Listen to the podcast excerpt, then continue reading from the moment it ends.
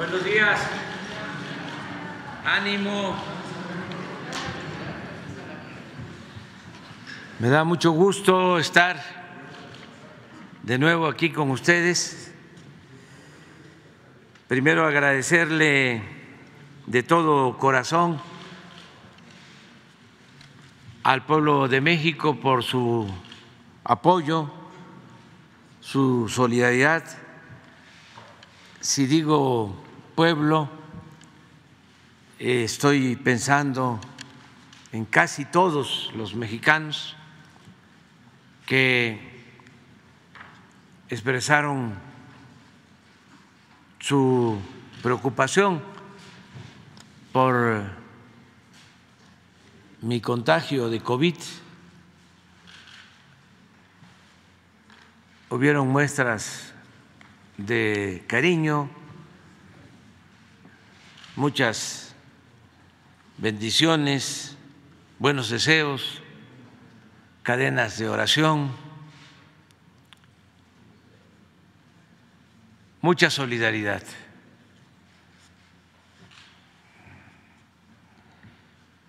Se portaron, como siempre, muy bien. Es eh, un amor recíproco, como siempre digo, amor con amor se paga.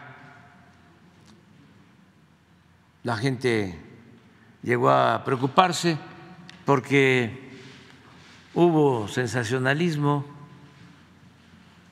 amarillismo, mala fe.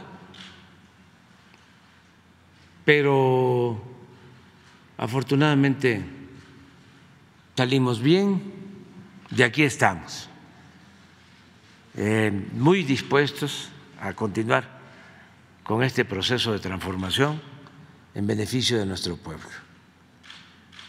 Estamos bien y con muchos deseos de seguir transformando a nuestro país en beneficio de nuestro querido pueblo.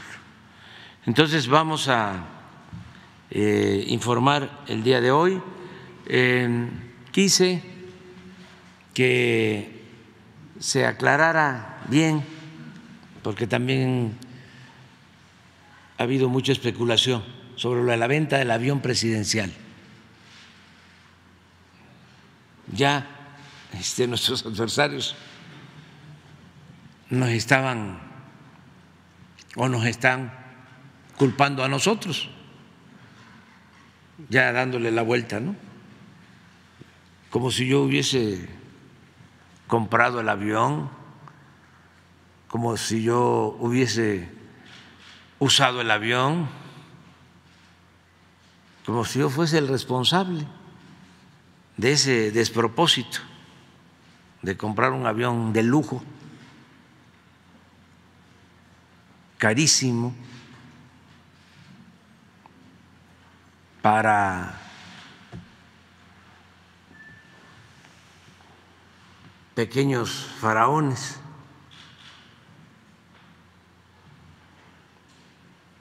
Entonces, vamos a aclarar. Lo que hicimos fue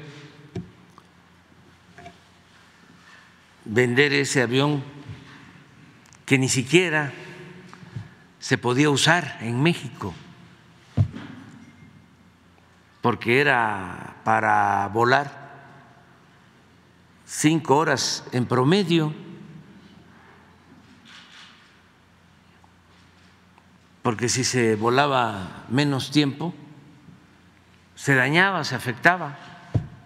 Era para ir a Europa en diez horas sin recarga de combustible pudieron haber comprado un avión más pequeño para ir a Oaxaca, para ir a Hermosillo, para ir a Tijuana, para ir a Mérida, pero no era recomendable técnicamente utilizar ese avión para ir a Guadalajara o para ir a Monterrey. El avión es para viajes largos, nada más costosísimo.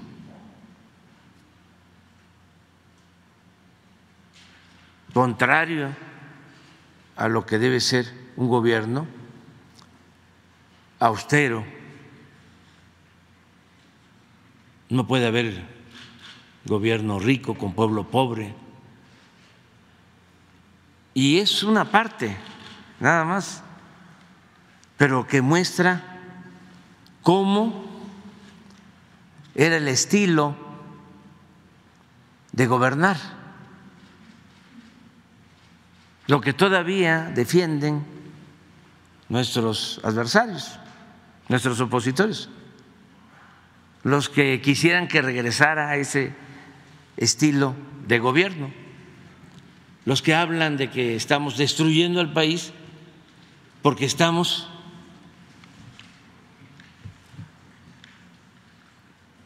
acabando, aboliendo todos esos privilegios. ¿Qué hemos hecho? Pues ya no hay pensiones millonarias a los expresidentes, que era una vergüenza que los presidentes de México terminaban y recibían una pensión general equivalente a cinco millones de pesos mensuales. ¿Cómo íbamos a continuar con eso? Eran los expresidentes con más pensión en el mundo. Pues teníamos que cancelarlo. Teníamos que cancelar la caja de ahorro especial para funcionarios de alto nivel, que costaba mantenerla seis mil millones de pesos al año.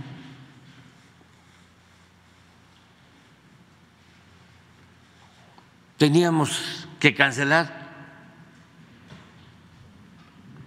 el Estado Mayor Presidencial, que significaba mantener a un grupo de élite de ocho mil elementos de las Fuerzas Armadas para cuidar al presidente.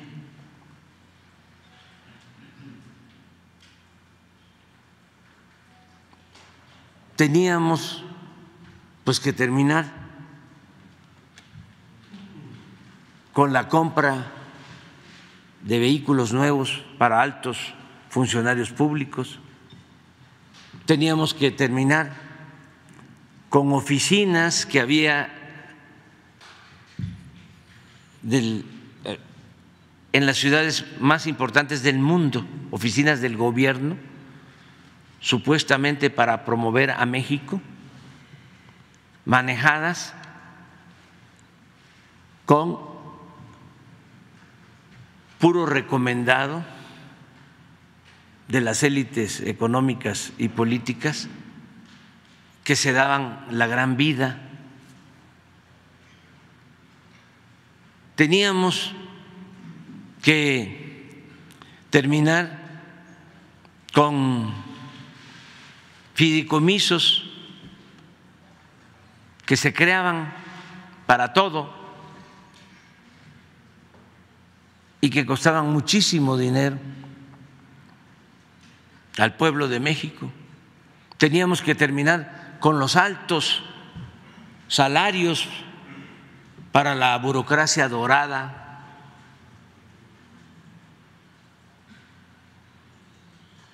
Y todavía falta. Ahora están en plantón en el Senado, legisladores, porque están defendiendo uno de estos organismos buenos para nada que se crearon solo para simular de que se combatía la corrupción para engañar al pueblo, de que había transparencia y que todo era limpio, cuando sabemos perfectamente de que durante todo el periodo neoliberal, mientras existió ese organismo, se cometieron grandes atracos, saquearon al país impunemente. Nunca ese organismo de la transparencia se dio cuenta de que García Luna y sus socios estaban comprando bienes millonarios en México y en el extranjero. Nunca se dieron cuenta de eso. Nunca se dieron cuenta de que en todas las privatizaciones se obtenían beneficios para una élite que al privatizar los reclusorios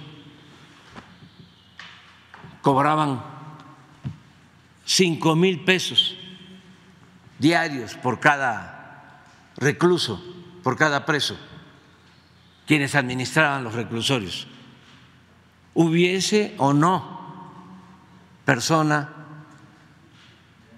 recluida. Era una cuota. Y todavía faltan muchas cosas. Están también inconformes por la reforma al CONACIT. ¿Por qué? Porque el dinero del pueblo, el dinero del presupuesto, se utilizaba para financiar a las grandes empresas transnacionales.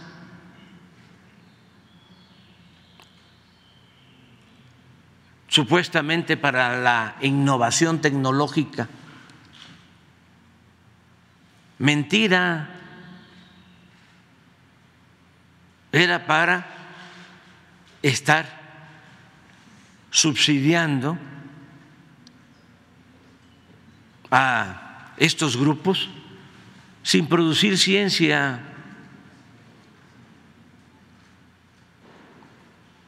Usaban el dinero del CONACIT para construir elefantes blancos ciudades de la ciencia, construcciones lujosísimas que ahí están, sin uso, porque son como cuerpos sin alma.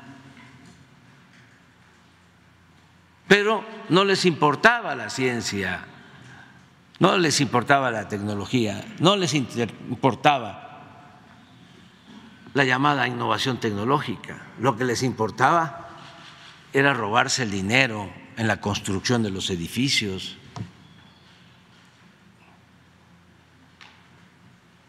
Entonces, y todavía faltan muchas cosas. En el caso de la transparencia, imagínense lo sencillo que es que esa función la absorba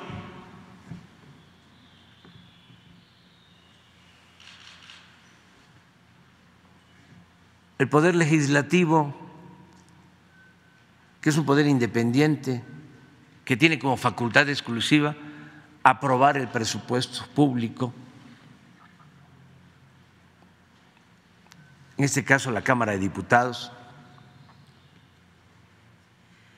y la Auditoría Superior de la Federación. ¿Y cuánto nos ahorramos? por dejar de simular y de estar manteniendo agentes que ganan salarios elevadísimos. ¿Cuánto nos ahorramos? Mil millones de pesos al año. Pero están molestos porque el gobierno corrupto de antes estaba ensimismado, se tragaban todo el presupuesto.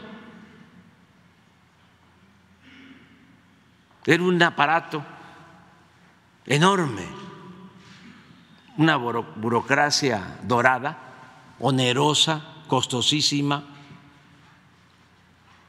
Al pueblo no se le daba nada, solo volteaban a ver al pueblo cuando habían elecciones. Es cuando repartían migajas, dádivas para obtener los votos, despensas, materiales de construcción, pollos, patos, chivos, borregos, puercos, cochinos, marranos, cerdos, frijol con gorgojo. ¿Qué les daba a la gente? Si el pueblo es el dueño del presupuesto, el presupuesto no es del gobierno, no es de una élite.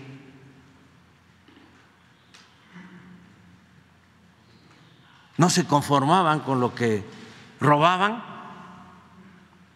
y querían más y más, como si no tuviesen llenadera. Y eso es lo que ansían. Eso es lo que les molesta. Pero no vamos a dar ni un paso atrás, ni siquiera para tomar impulso. El proceso de transformación continúa. A robar a otra parte. Y si eh, les importa mucho el ganar buen dinero como miembros de la burocracia dorada, que ya de una vez decidan irse al sector privado, que les paguen allá, si están al servicio del sector privado, no están al servicio del sector público, ¿cómo les vamos a pagar con dinero del presupuesto para que estén solo como empleados de intereses particulares.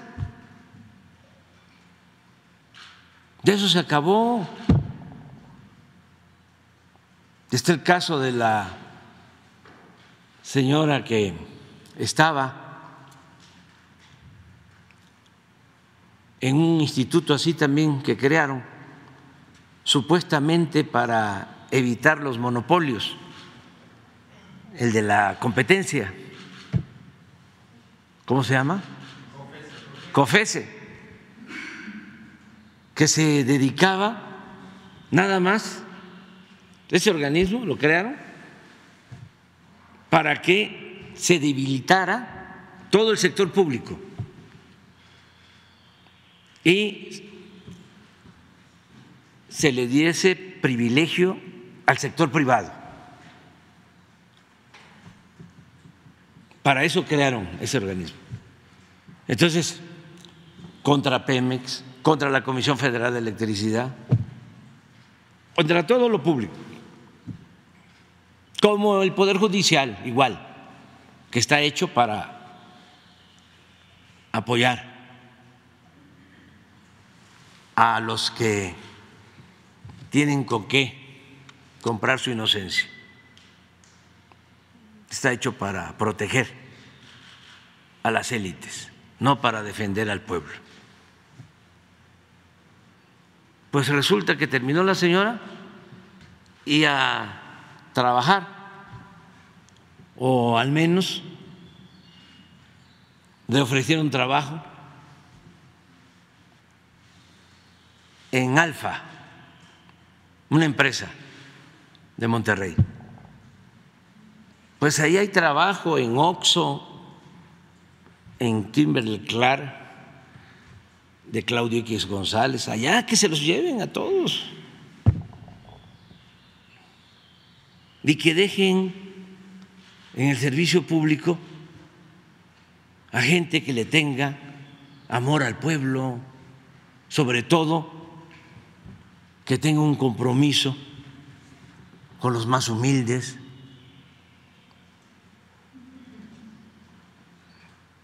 Que se queden los que quieren realmente servirle al pueblo. Que hay muchos.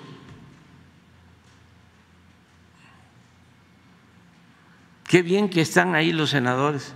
Y ojalá y se queden más tiempo. Este, en el Senado, ahí en Plantón, que acampen ahí. Para que vean lo que se siente. No vayan a salir como los de frena que vinieron aquí al Zócalo y no tardaron este, porque pues no están acostumbrados, puro fifí. Ellos no saben de luchar en favor del pueblo. Pueden estar un día, dos días, como si fuese una llamada, ¿no? Este, pero van a extrañar las buenas comidas, los buenos cortes, los vinos, a lo que están acostumbrados, a darse la gran vida a costillas del erario.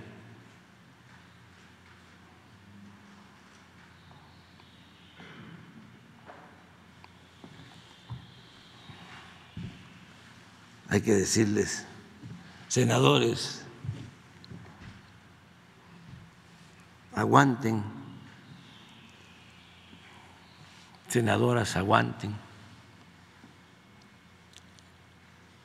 legisladores aguanta, legislador aguanta, el pueblo se levanta.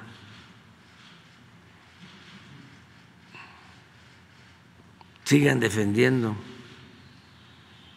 este, la corrupción, sigan defendiendo los privilegios. Ahí la llevan. y los medios de información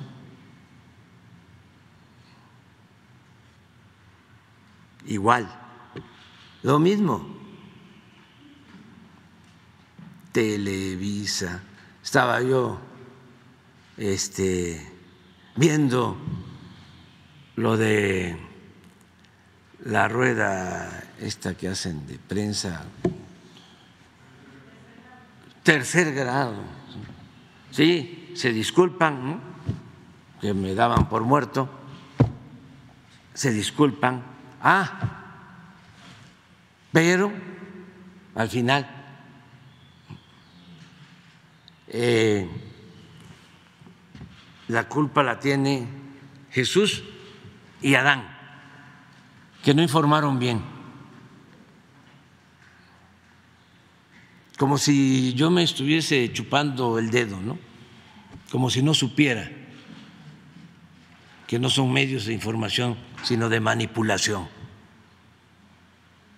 Y bueno, una primera parte del programa,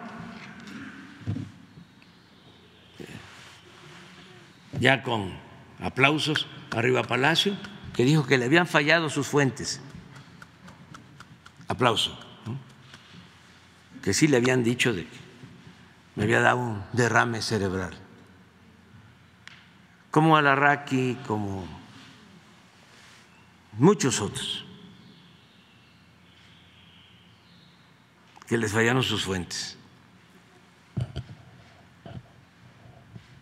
Pero después de eso, viene la segunda parte y viene lo del INSABI. Y es qué barbaridad. ¿Cómo van a desaparecer en Insabi? Ya desaparecieron el Seguro Popular, como si el Seguro Popular hubiese eh, sido la panacea, si hubiese resuelto el problema de salud, cuando el Seguro Popular servía básicamente para permitir de que se robaran el dinero dedicado a la salud, políticos corruptos, sobre todo en la compra de medicamentos. Eso ni era seguro ni era popular. Pero ahora a defender el seguro popular.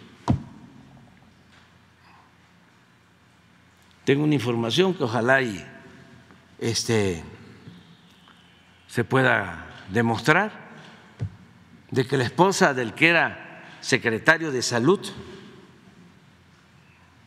de FREN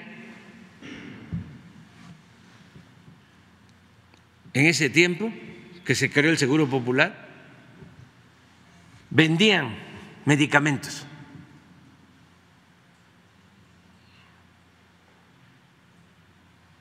y vendí un medicamento que luego Cofepris tuvo que prohibir,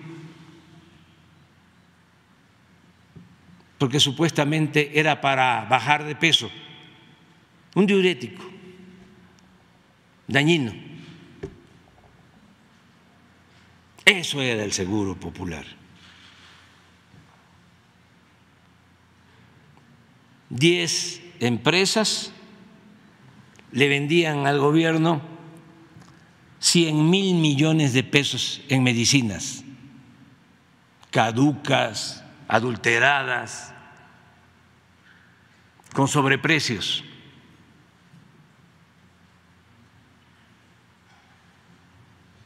¿Por qué estamos llevando a cabo esta reforma? Porque se está buscando terminar de limpiar todo el sector salud que como otras áreas del gobierno estaba infestada por la corrupción. Imagínense lo que hicieron con el ISTE. Estuvo ahí en el ISTE la maestra del Bester. Bueno, ella fue la que impuso ayunes, exgobernadores del PRI, uno de Chihuahua y otros que se quedaron a saquear hasta para eh, hacer un análisis de sangre había que ir a un laboratorio privado. Todos los servicios subrogados, subcontratados. El, ISTE lo dejaron como un cascarón. Nada es del ISTE.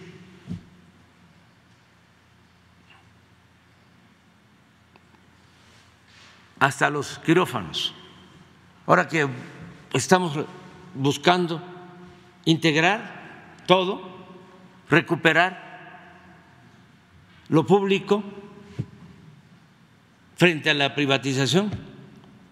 Nos dice el prestador de servicio, pues no se pueden llevar este quirófano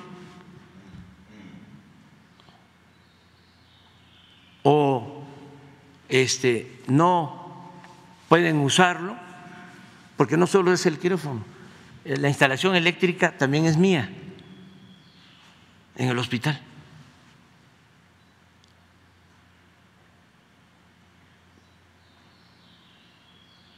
Bueno, ¿qué estamos haciendo?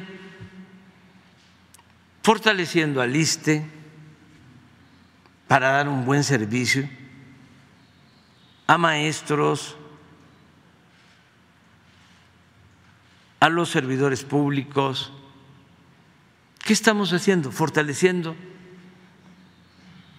al Seguro Social como nunca para dar un buen servicio a los derechohabientes. ¿Qué estamos haciendo? creando un sistema de salud pública para atender a los que no tienen seguridad social con el modelo INS Bienestar. ¿A qué se dedicaba la Secretaría de Salud? A entregar dinero, a transferir los dineros a los estados.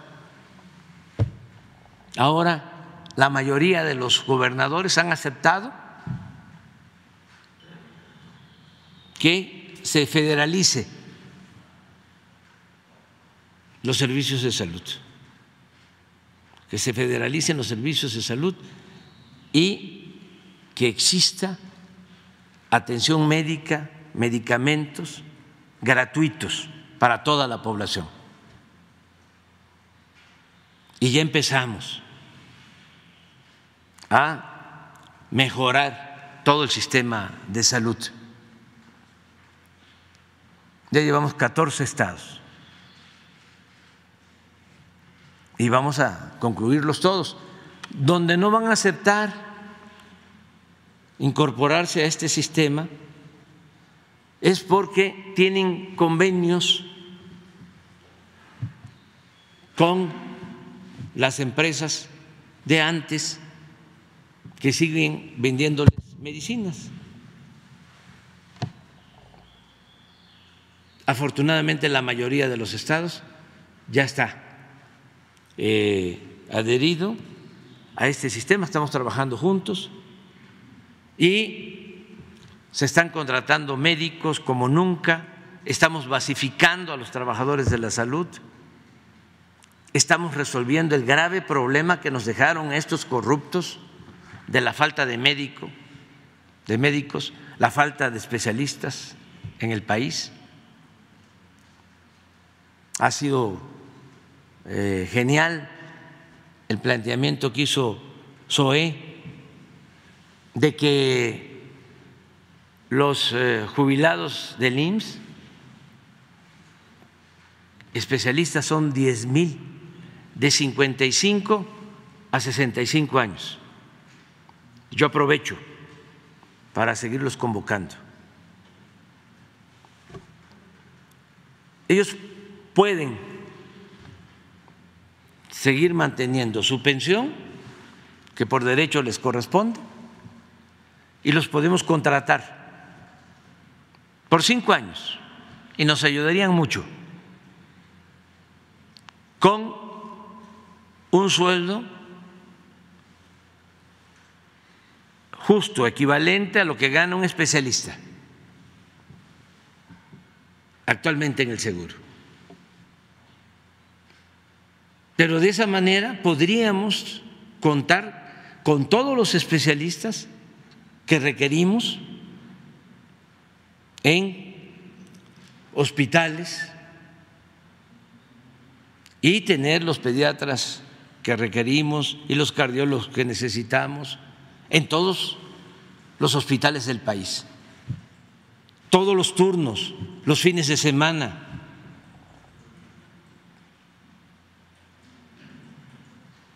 Porque ya tenemos 600 médicos especialistas de Cuba, van a llegar 600 más, pero ya no es posible contar con más médicos especialistas de Cuba ya van a ser 1.200. Le agradecemos mucho al gobierno cubano. Por cierto, aprovecho para enviarle una felicitación al presidente Miguel Díaz Canel, que fue reelecto para seguir gobernando el pueblo ejemplar, el pueblo independiente, digno el pueblo hermano de Cuba. Bueno, entonces necesitamos contar con todos los especialistas. ¿Y por qué se hizo la modificación a la ley? ¿Por qué eh, el INSABI pasa a formar parte de la Secretaría de Salud para funciones de carácter normativo? Bueno, porque ya tenemos el IMSS Bienestar y no vamos a tener dos instituciones. Necesitamos ahorrar, ser eficaces, no eh, propiciar la duplicidad de funciones. No estamos para eso. Cuando llegamos en cada secretaría había una oficina para derechos humanos. En cada secretaría había una oficina de comunicación social.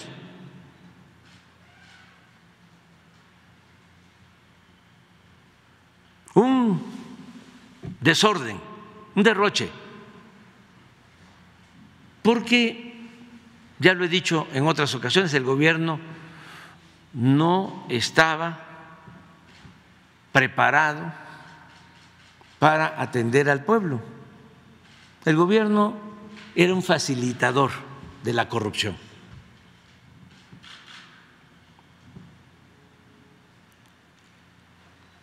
Era el instrumento para que se llevara a cabo el saqueo de bienes de la nación y también el presupuesto.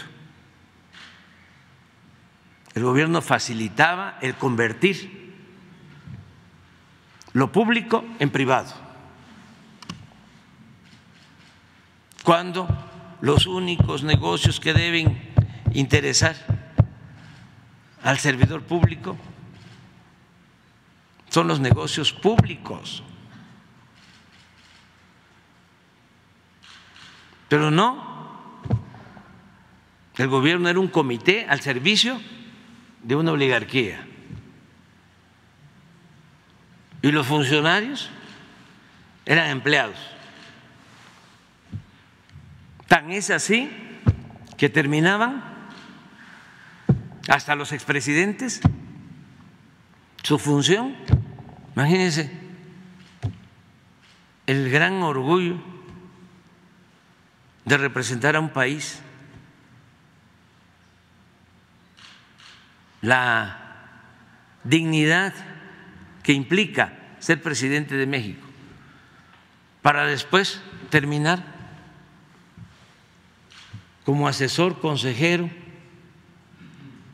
en una empresa transnacional.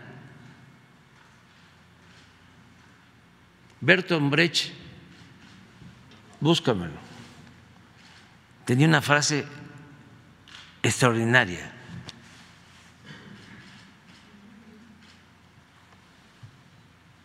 decía, palabras más, palabras menos,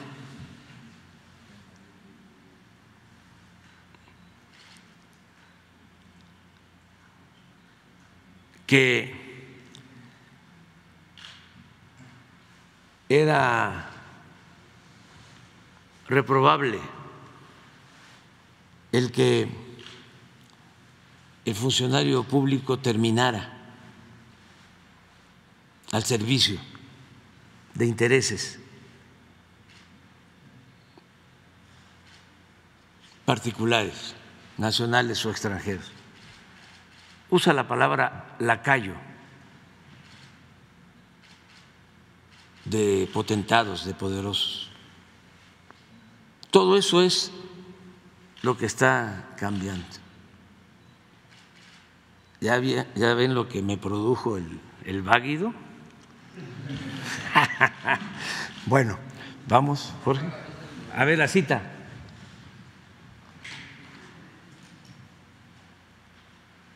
Es ese, pero es otra. Ah, no, aquí está, aquí está, es precioso. Para los jóvenes, el analfabeto político El peor analfabeto es el analfabeto político. No oye, no habla, ni participa en los acontecimientos políticos. No sabe que el costo de la vida el precio del pan, del pescado, de la harina, del alquiler de los zapatos o las medicinas dependen de las decisiones políticas. Por eso hablo de que México es de los países con menos analfabetismo político en el mundo. Y eso es lo que hemos logrado. El analfabeto político es tan burro que se enorgullece e hincha el pecho diciendo que odia la política. Esto seguramente lo han escuchado en alguna conversación. No sabe el imbécil que de su ignorancia política nace la prostituta, el, menor abandonado y el peor de los bandidos, que es el político trapacero, granuja, corrupto y servil de las empresas nacionales y multinacionales. Hay otra, ¿eh? parecida a, lo último, sobre lo último, pero está más concisa sobre esto.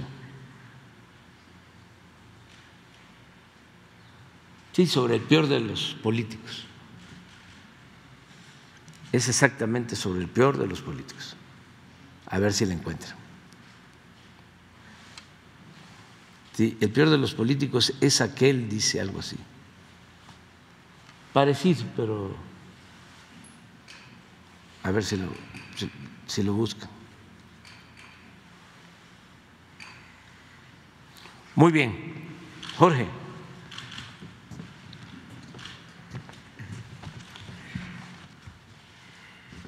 Muy buenos días a todas y todos, representantes de la prensa, señor presidente. Eh, como les informamos hace una semana, eh, hoy les vamos a, los vamos a informar sobre los detalles de la venta del avión presidencial eh, y en los términos en los que se realizó. antes de comenzar, quisiera mencionarles que esta venta se realizó bajo cuatro criterios. El primero, se tenían que conseguir las mejores condiciones. Segundo, el precio no podría ser menor al valor comercial determinado por el INDAVIN. Teníamos que atender en todo momento la normatividad aplicable y lo íbamos a hacer a través de una coordinación con las dependencias e instancias competentes. Ahora si pasamos, por favor, a la siguiente lámina. Quiero que veamos esta lámina con mucha atención. Información general del avión. Se hizo para 80 pasajeros. Este avión, como saben, es el 787 Dreamliner. Normalmente se utiliza para más de 270 pasajeros.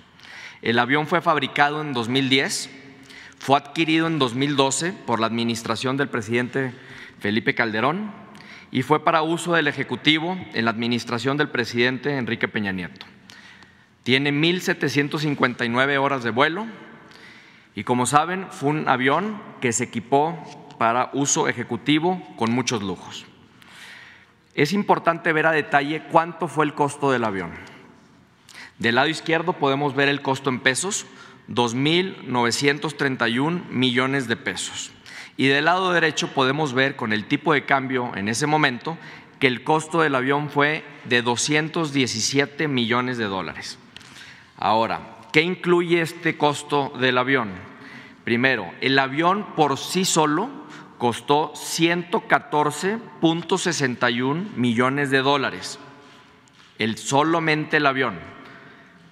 El equipamiento de la cabina costó 79.38 millones de dólares, es decir, se usaron 80 millones de dólares de recursos públicos para mejorar las condiciones del avión, para hacerlo de lujo y para que estuviera en las condiciones en las que ustedes lo conocieron.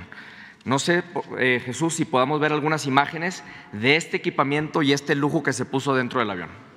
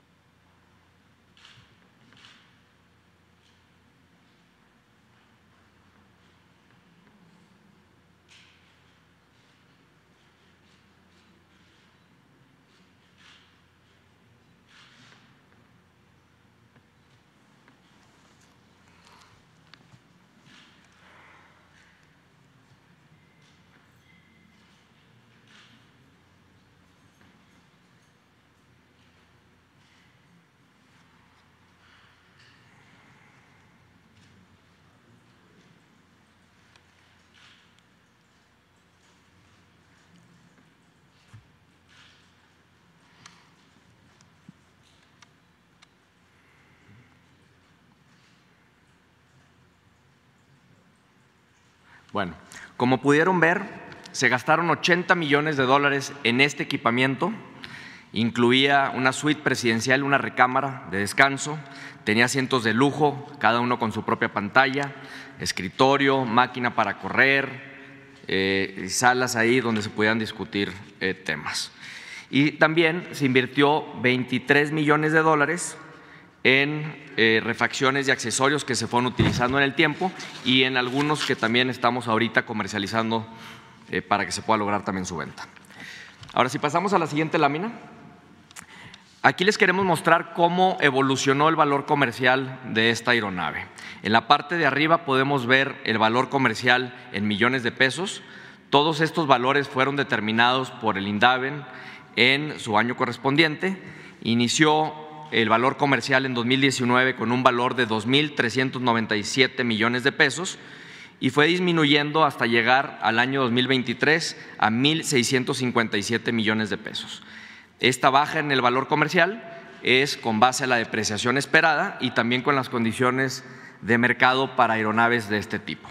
Y en la parte de abajo podemos ver cómo evolucionó en dólares con los distintos tipos de cambio y fue evolucionando de 125 millones de dólares en 2019, bajando hasta 91.5 millones de dólares en el año 2023, año como saben se concretó la venta. La venta eh, se llevó a cabo con un proceso muy largo. Como saben, desde el 2019 estuvimos buscando comprador. Eh, particularmente el 2 de diciembre de 2018 iniciamos con este proceso. El 13 de febrero de 2019 hicimos un acuerdo con la ONU a través de su oficina conocida como UNOPS para poder promocionar la venta de esta aeronave. El 22 de julio de 2020 regresó la aeronave de Victorville ya a territorio nacional para que la venta pudiera continuar desde el territorio mexicano. El 31 de marzo de 2023 finalmente se transfiere la aeronave al instituto para devolverle al pueblo lo robado para que ahí se pudiera concretar la venta del avión y el 23 de abril del presente año se concreta finalmente la venta a la República de Tayikistán. Quisiera informarles también que durante 2019 a 2021 tuvimos 86 expresiones de interés, 86 personas interesadas que vinieron a visitar la aeronave, que pidieron informe, pero finalmente no se pudo concretar la venta porque no eran serias las ofertas o porque los precios estaban por debajo del valor comercial. En 2022 tuvimos cuatro expresiones de interés y en 2023 tuvimos ya cuatro expresiones de interés, la última de la República de Tayikistán que se pudo concretar. El proceso primero inicia con una expresión de interés, se llevaron a cabo inspecciones y pruebas muy detalladas de la aeronave, se llevaron negociaciones largas de, de los términos y condiciones de la aeronave, finalmente se llevó a cabo el cierre y el día de hoy estaremos entregando la aeronave. Tenemos información que se tratará ya de retirar la aeronave de territorio nacional hoy a las 3 de la tarde. Está por confirmarse, pero ya está todo puesto en marcha para que así se pueda hacer. El comprador es el Comité Estatal de Inversiones y Administración de Propiedades Estatales.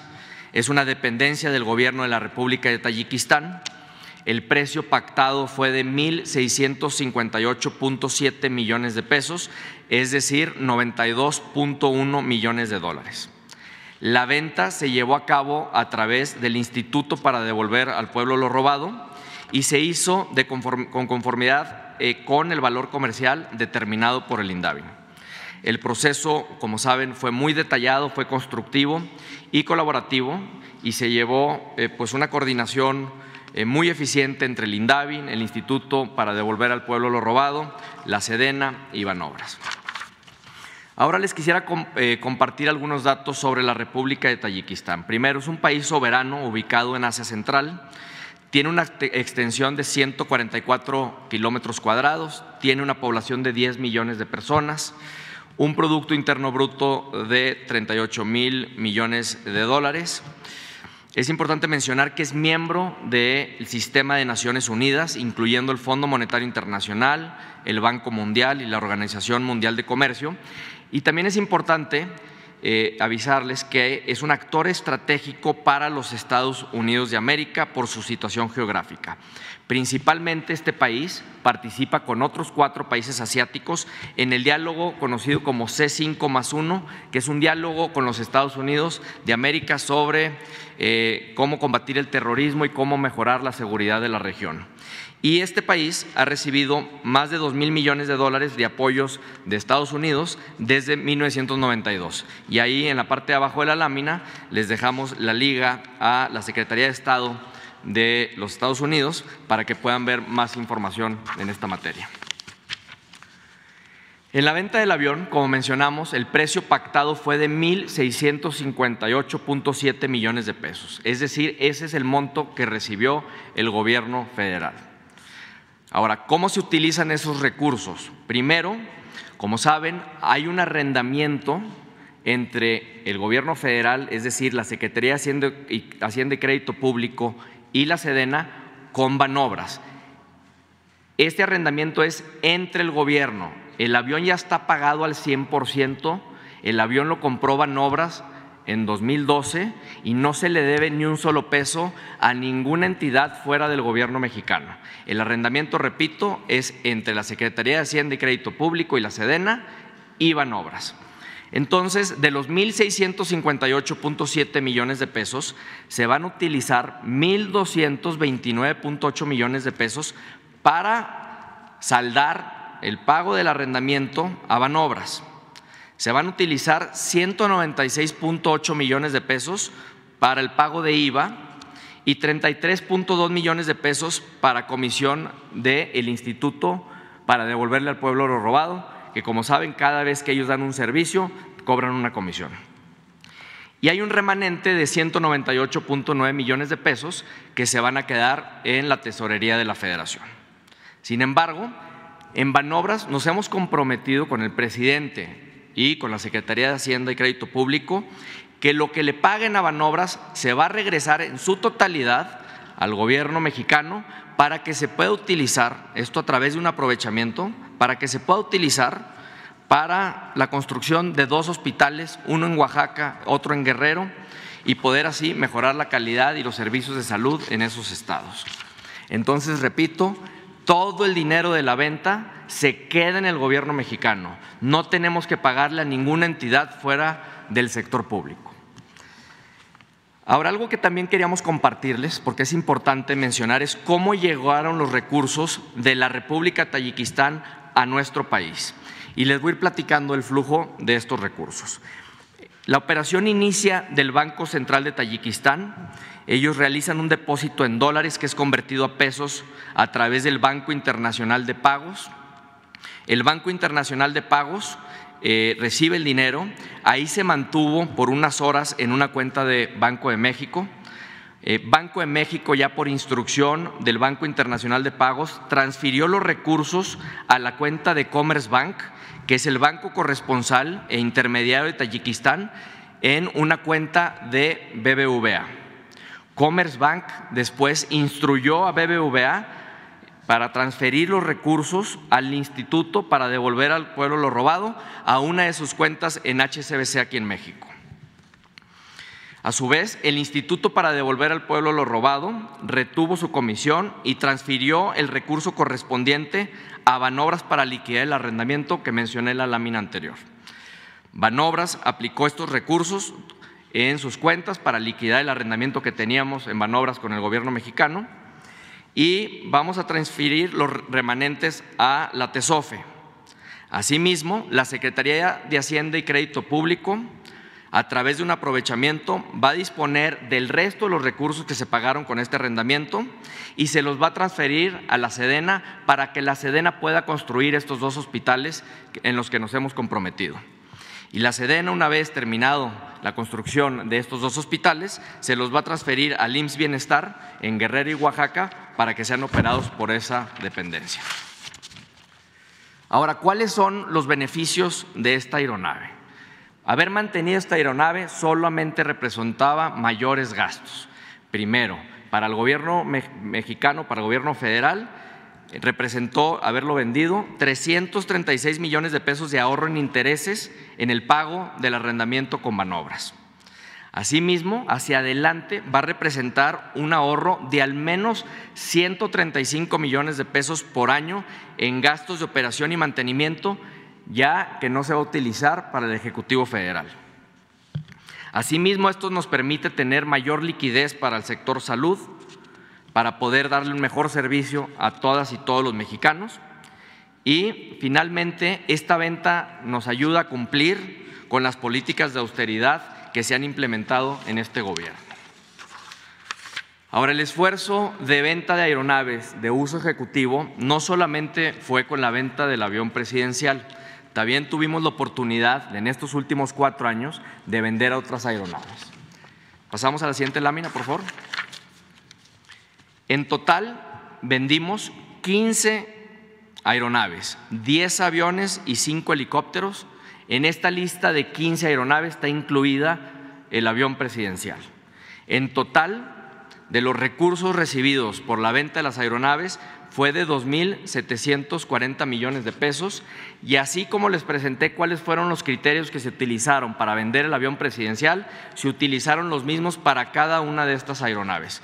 Y con esto cumplimos una de las promesas que era reducir el uso de las aeronaves costosas que requerían mucho mantenimiento y que se utilizaban solamente para transportar de uso ejecutivo de los funcionarios públicos. Con esto termino y agradezco mucho su atención. Muchas gracias, señor presidente.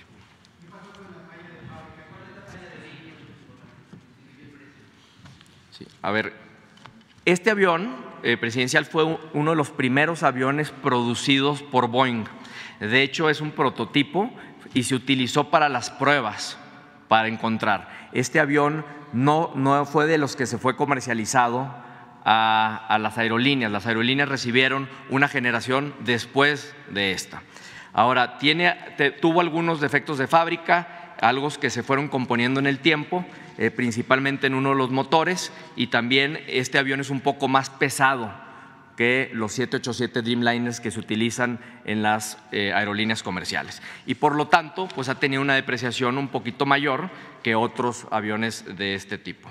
Eh, pero el avión funciona, el avión funciona bien, pasó todas sus pruebas, pasó todas las inspecciones y por lo tanto se concretó la venta y ya se lo van a llevar.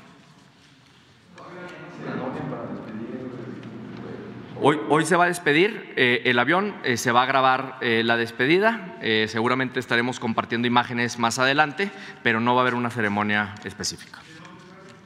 Sale del aeropuerto de la Ciudad de México. Sí, era, un prototipo. Si bien recuerdo, fue el avión número 5, número 6, eh, producido por Boeing, eh, y por lo tanto eh, el avión que se vendió a las aerolíneas después de este tuvo algunas modificaciones. se compró este prototipo para no hacer fila y por lo tanto poder recibir este avión más rápido para que lo pudiera utilizar el presidente entrante en ese momento, el presidente Enrique Peña Nieto. En, el, en el valor comercial viene incluido el estado físico del avión, las condiciones del mercado y la depreciación que se va generando año con año en este tipo de... Todo eso viene incluido. De hecho, vamos a transparentar ese avalúo. El avalúo aquí lo tengo. Es producido por el INDAVIN y, repito, incluyen todos los aspectos físicos y condiciones actuales de la aeronave. Salió al precio de ese momento que valía esa aeronave con esas condiciones físicas. Si lo hubieran entregado, digamos, si hubieran adquirido comercialmente como sería normal, ¿cuándo se hubieran entregado el avión? No tenemos la fecha, seguramente hubiera tardado más tiempo. No, de hecho, eh, qué importante que lo preguntan. Eh, se tiene que hacer un cambio de matrícula militar a civil, dado que ya no va a ser operado por la Sedena. Ese cambio de matrícula ya se realizó en estos últimos días, ya tiene una nueva matrícula, que es una matrícula civil. Eh, el comprador tuvo que contratar a sus propios pilotos y a su tripulación. Van a retirar la aeronave, esperemos que el día de hoy lo van a llevar a Estados Unidos, donde ellos van a realizar ciertas adecuaciones y posiblemente algunos últimos mantenimientos para posteriormente pintarlo y llevárselo a su país. ¿Cuántas son las que se les, van a enviar? No sé si tengan ahí el ¿Cuántas qué, perdón? de las piezas de refacciones, no sé si ya tengan el inventario de cuánto se les va a enviar. Sí, vienen incluidas unas, unas refacciones en la, en la venta, sin embargo, la mayoría aún son propiedad del Estado mexicano. Se está negociando con el comprador para que las compran, para que las compren. Yo espero que en los próximos días a lo mejor podamos contratar, eh, pues, eh, terminar con, esa, con ese proceso y poder recibir aún más recursos por esas piezas que aún no se han vendido. No la tengo. ¿Perdón? ¿Podría precisar fue el fallo y cuánto costó corregirlo? Eh, el, único fallo que, no, es, un fallo, es una condición en uno de los motores. El motor todavía no se corrige, eh, tiene todavía permiso para seguir eh, volando. lo que sabemos es que en los próximos alrededor de dos años tendrán que hacer un mantenimiento mayor. El comprador lo sabe, está incluido en el avalúo y lo van a tener que realizar, próximamente. el resto de las condiciones físicas, todo está en orden, está bien mantenido por la Sedena y no esperamos que tenga ninguna falla y de hecho tiene un seguro, un seguro vigente eh, que cubre la totalidad de la aeronave eh, hacia adelante.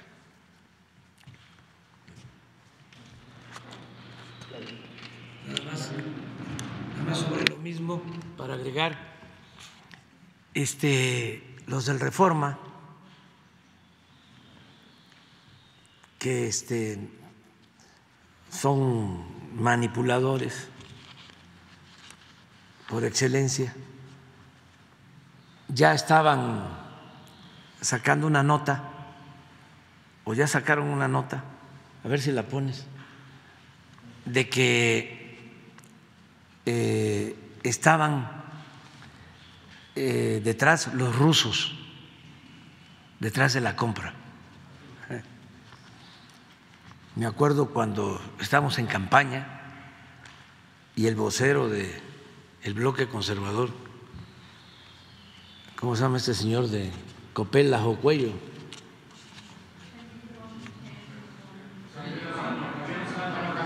Lozano dijo que a mí me estaban financiando los rusos. Y que ya hasta no era yo Andrés Manuel, sino Andrés Manuel Lovich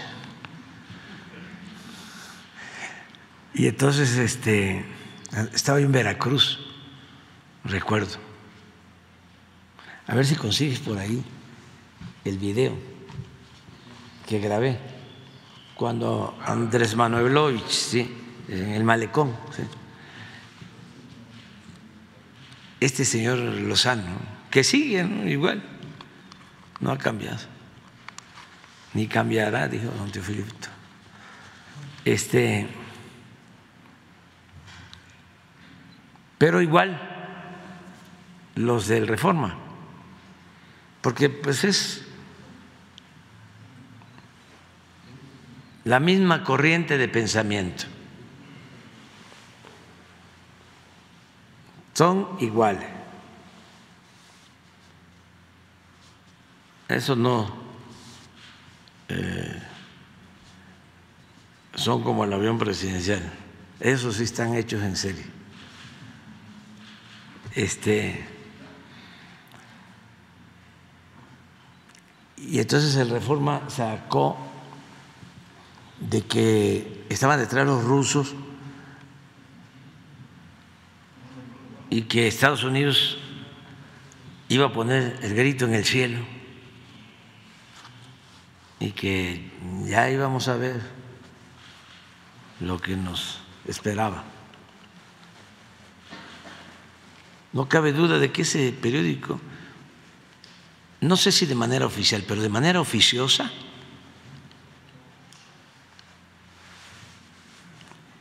es eh, pro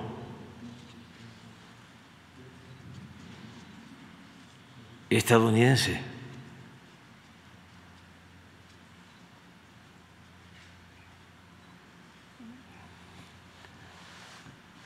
Defiende y apoya a las agencias del gobierno de Estados Unidos. Aparte, de ser el vocero principal de los conservadores. El pan fleto del conservadurismo.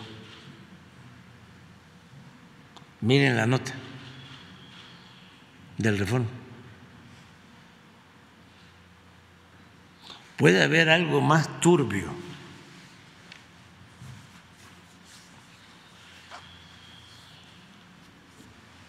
que los corruptos que impulsan a reforma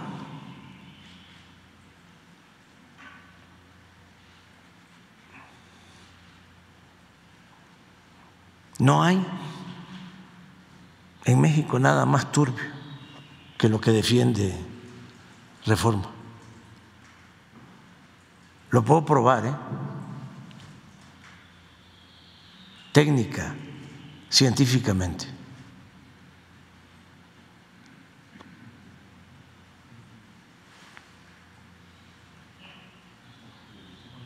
Y hay una señora, creo que, que ah, póngase, ese fue, este es en la campaña. Estaba yo en, en el malecón, ahí en el emporio desayunando. Y un día antes, este señor Lozano había declarado de que me estaban financiando los rusos mi campaña. Porque es increíble el grado de desfachatez, el cretinismo de estas gentes. Lo que hizo este Riva Palacio, ¿eh? ofrezco disculpas, me fallaron mis fuentes y ya.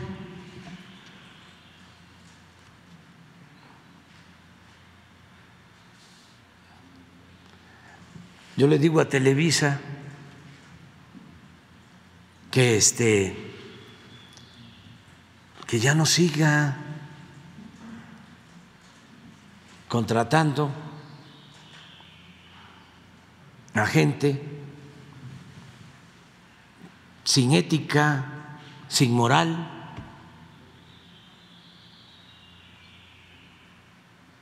que realmente informen, que no manipulen. Nunca van a cambiar si continúan así. Nunca. Cada vez se van a alejar más del pueblo.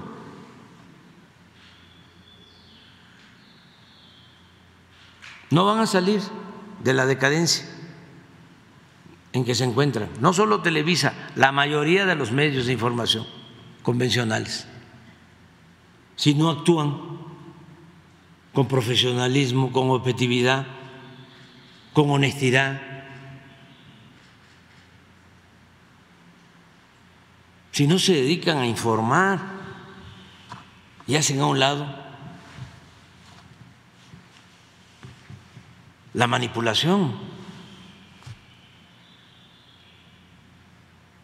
Porque dicen, este, no somos nosotros, dicen los directivos de Televisa o los directivos de las empresas de comunicación.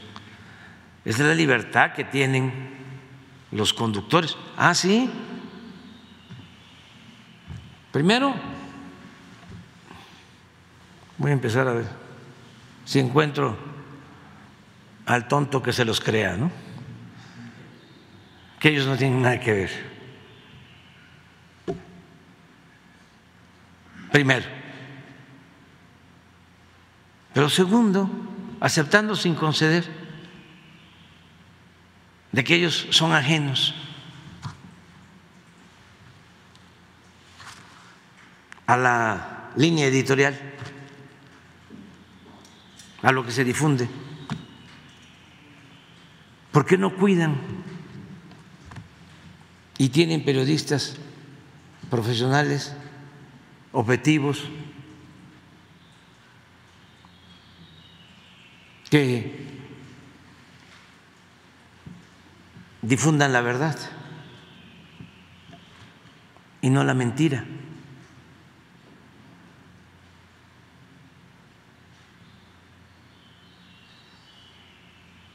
Porque todos ellos, todos,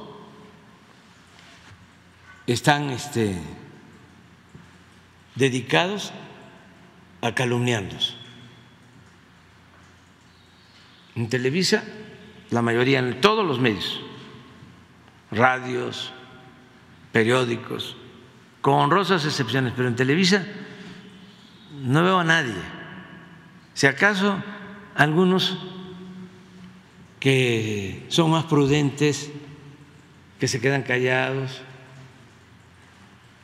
o que de repente tienen este, destellos de objetividad y de sentido común, como el día que vi este foro y que Denise es que me confundo, Merkel hizo ahí una eh, observación, acotó de que ante un vacío de información no se tenía por qué inventar, no había derecho para calumniar. Si no había información, había que esperar, no adelantarse a llenar ese vacío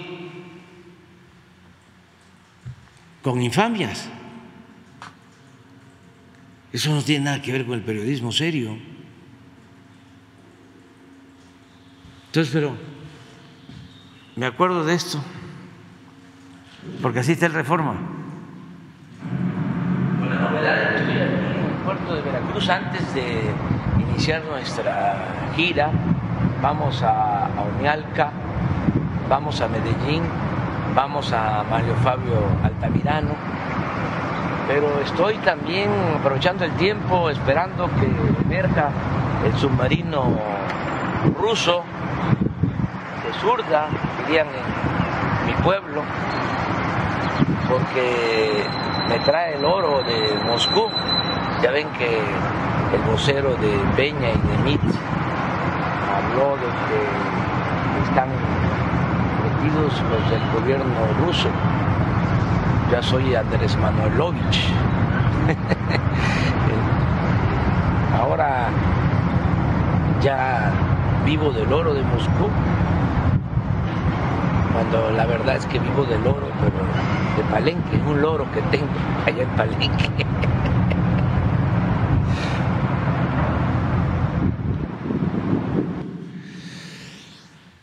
Bueno, pues vámonos. Eh, primera fila. No.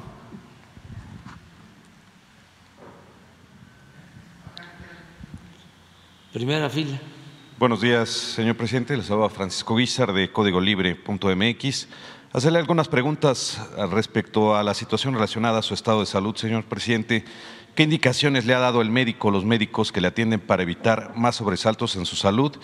Y, señor presidente, ¿cree que las corcholatas estuvieron a la altura mientras usted estuvo convaleciente por COVID-19? Y eh, esto en su actuar políticamente hablando y también saber por qué el secretario de Gobernación refirió o mintió y dio otros datos sobre su estado de salud, qué era lo que no querían que se supiera y por qué permitir estas especulaciones. Pues es lo mismo, este, eh, utilizar eh, cualquier información de cualquier tipo para eh, mentir. Los medios de información, estos sensacionalistas, vendidos o alquilados a la oligarquía, que porque dijo que este, eh, no me había yo eh, desmayado transitoriamente como sucedió, ya entonces mintió, ¿qué ocultaban? de veras que no es que tengan mucha imaginación, eh, es solo eso, es que están muy tóxicos. Yo lamento que se lleguen a esos extremos. No se le puede desear la muerte a nadie.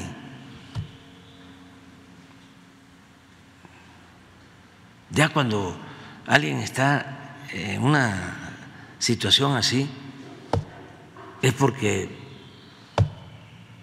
es muy infeliz, está muy vacío y de malas entrañas.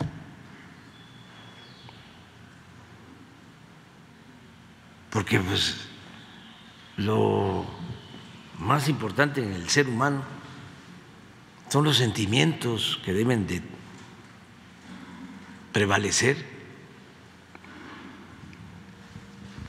en cuanto a la situación de otros. Esa es la esencia pues del humanismo, el amor al prójimo. Entonces cuando eh, lo que se desea es que le vaya mal a alguien, es porque se tiene un problema serio. Yo ahora que hice un video para aclarar, porque era mucho lo que se estaba desinformando, muchísimos rumores de todo tipo hablé de que me dan sentimiento, o sea, estos personajes. Por ejemplo, eh, ¿qué es? Lo digo de manera respetuosa y les diría hasta con afecto, ¿no? ¿Qué es una persona como Alarraqui? Con esas actitudes. ¿Qué ejemplo le da a su familia? A sus hijos, a sus amigos, a su comunidad.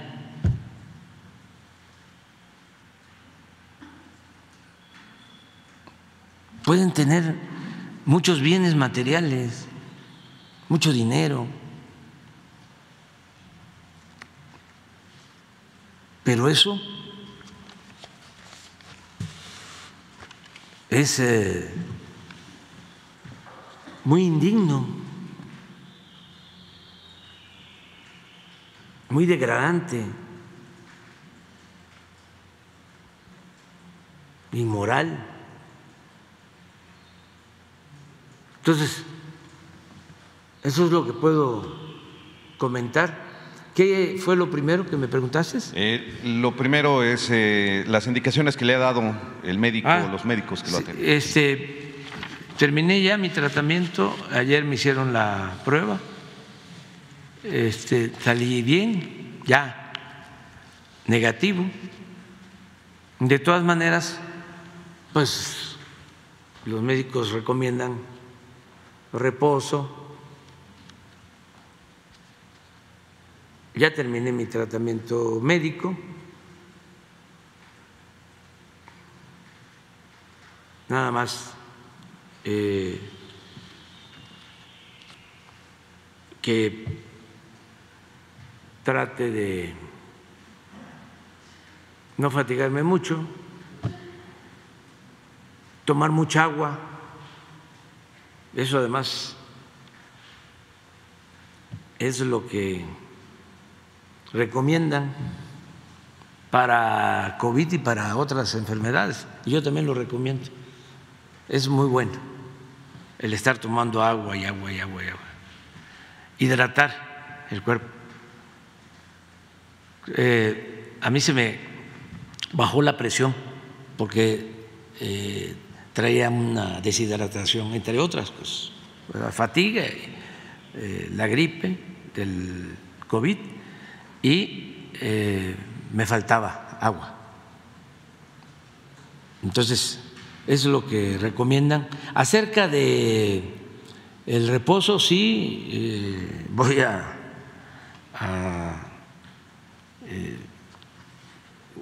descansar, lo hago, me da tiempo, pero tengo una misión que cumplir. Ya falta poco, es hasta septiembre,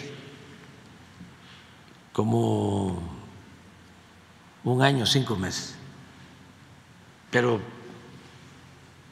pues como trabajo el doble, quiere decir que me faltan dos años, diez meses. Este, entonces, tengo que seguir adelante, consolidar los programas de bienestar. Van muy bien todos los programas de bienestar. Adulto mayor, discapacidad, las becas, el Sembrando Vida, el Jóvenes Construyendo el Futuro. Ahora estamos entregando los fertilizantes gratuitos a todos los pequeños productores del país. Todo eso lo tengo que eh, continuar supervisando y dejarlo consolidado. En enero del año próximo hay un incremento del 25 por ciento a la pensión a los adultos mayores. Ya, me voy a ir, me voy a retirar, desde luego si me lo permite el Creador y la ciencia y la naturaleza y la suerte, me voy a ir muy contento con eso, porque además ya está en la Constitución, son derechos que esté quien esté en la presidencia, no van a poder quitar. Cuando se aprobó esto, votaron en contra los panistas. Todo esto para que la gente lo vaya sabiendo. Pero ya quedó establecido en la Constitución. Entonces, eso me produce pues mucha satisfacción, mucha tranquilidad. Eh, todos los programas de bienestar. La economía está muy bien, el peso sigue fuerte, es la moneda que más se ha fortalecido en el mundo con relación al dólar, muy fuerte el peso, se ha venido apreciando, esto no se daba desde hace 50 años. Estoy también contento, satisfecho porque está bajando la inflación. Y esto ayuda mucho porque hemos aumentado el salario también como no se hacía en 40 años, 50 años. El salario ha este, aumentado, pero si se mantenía alta la inflación, pues no se lograba un beneficio completo para los trabajadores. Afortunadamente ya está bajando la inflación, esto es bueno. También en términos económicos tenemos pues eh, récord, nunca se habían tenido tantos trabajadores eh, inscritos en el Seguro Social. Estamos hablando como de, a ver, 20, 21 millones 700, ¿sabes cuánto estamos hoy? 21 millones 700, a ver si tenemos el último dato. Y además, lo que no se veía ahí, escasez de mano de obra calificada, sobre todo en la industria de la construcción. Nos faltan fierreros, soldadores, así como estamos buscando médicos especialistas también hay eh, mucha demanda de fuerza de trabajo. Entonces, no, no, este fin de semana no. No, porque no necesariamente, porque lo que voy a hacer es ponerme al corriente porque eh, tenía yo unas reuniones programadas y las voy a hacer hoy, mañana y pasado. Con, con el gabinete, con los eh, sí, con los distintos grupos del gabinete, para seguir evaluando, porque bueno, Necesitamos terminar de construir presas. Queremos dejar 100 mil hectáreas de riego cuando termine, en septiembre. 100 mil hectáreas de riego y este, vamos a continuar trabajando con el fortalecimiento de la Comisión Federal de Electricidad a concretar la operación que se hizo con Iberdrola eh, para que la Comisión Federal genere más energía eléctrica. Estamos construyendo también nuevas plantas de generación de energía eléctrica. Estamos por decidir si vamos a invertir en la construcción de plantas solares, de parques eólicos en el istmo. En el caso de Pemex vamos bastante bien recuperando la producción, se están rehabilitando las refinerías y el año próximo queremos ser autosuficientes en producción de combustibles tenemos como tarea lo de salud. No va a ser como Dinamarca, ¿eh? va a ser mejor que Dinamarca, el sistema de salud pública del país. En el caso educativo, vamos a seguir apoyando con las becas, rehabilitando los planteles educativos. Ya casi terminamos de elaborar los nuevos contenidos de los libros de texto que se van a utilizar en el próximo ciclo escolar. Y también vamos a apoyar a maestras y a maestros. Tengo precisamente una reunión este fin de semana para hacer un análisis sobre el manejo de sueldos para servidores públicos con el propósito de mejorar los sueldos de servidores públicos, de médicos, de enfermeras, de maestras, maestros y de todos los servidores públicos del gobierno. Eh, así estamos, 21 millones.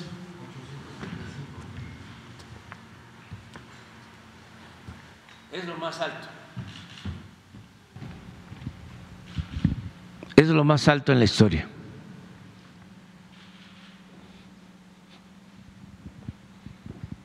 Sigue llegando inversión extranjera, siguen invirtiendo en México. En fin, tenemos eh, pendientes, pues imagínense, el propósito es que el tramo del tren Maya, la obra civil, las vías, estaciones de Mérida, de Tella a Cancún, se termine en lo básico en julio de este año. Eh, este fin de semana no salgo, pero el próximo sí, voy para allá otra vez. Este, el tren Maya. Este, eso julio. Agosto queremos terminar de Mérida a Campeche. Septiembre de Campeche a Escárcega. Octubre de Palenque a Escárcega noviembre de Cancún a Tulum y diciembre de Tulum a Chetumal, a Calakmul y a Escárcega. Y en diciembre también, ya una vez que cerremos, 1.554 kilómetros, en diciembre inauguramos el nuevo aeropuerto internacional de Tulum, Quintana Roo. Entonces, tengo trabajo eh, para continuar adelante. Además, eh, vamos a seguir capoteando el vendaval porque están desesperados nuestros adversarios. Y cada vez van a haber más ataques. Pero hay que seguir la filosofía de Calimán, serenidad y paciencia. Eh, no enojarse porque entonces sí se enferma uno con menos posibilidades de salir adelante. El que se enoja, este, sí se puede enfermar más. El COVID se, quita, eso no es problema. Ya se ha avanzado mucho también. Ya este, no es muy fuerte eh, se tienen los medicamentos, eh, dura poco. De todas maneras, hay que cuidarse, hay que estar eh, atento, cuidarse. Ahora es menos también contagioso porque yo me reuní con varios funcionarios y afortunadamente no hubo contagio. Antes era eh, más contagioso el COVID. De todas formas hay que tener paciencia. Finalmente, señor presidente, ¿qué mensaje directo le manda usted al Senado de la República para poder eh, destrabar o terminar esta discusión sobre el espacio que hace falta para ocupar en el Instituto Nacional de Acceso a la Información Pública? Pues miren, eh, se debe de entender de que son dos proyectos distintos y contrapuestos de nación, que así eh, sucede en todas las democracias. Y que el bloque conservador pues tiene su proyecto. Y nosotros tenemos el nuestro. Entonces nosotros sostenemos que ese instituto de la transparencia no sirve para nada, que lo crearon para simular de que se combatía la corrupción cuando nunca hicieron nada, nunca han hecho nada realmente para combatir la corrupción. ¿Cuándo ha habido más corrupción en México? Pues en el tiempo que ha estado descontando lo nuestro, ese instituto.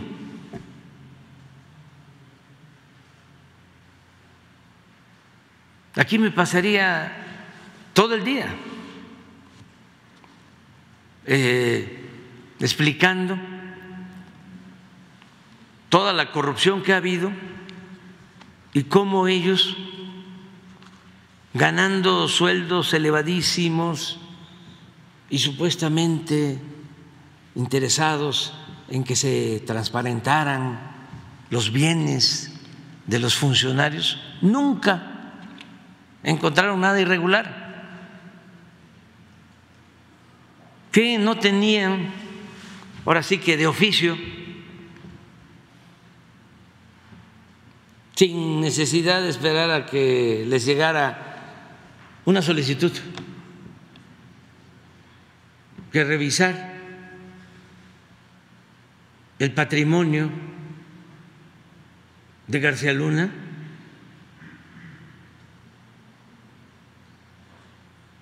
¿Por qué no lo hicieron? ¿Por qué no este, se revisó el patrimonio de los que saquearon al país.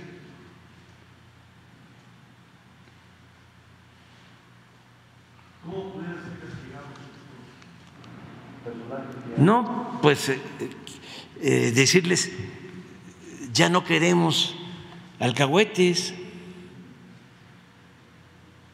ya no queremos gente que se alquile de alcahuete.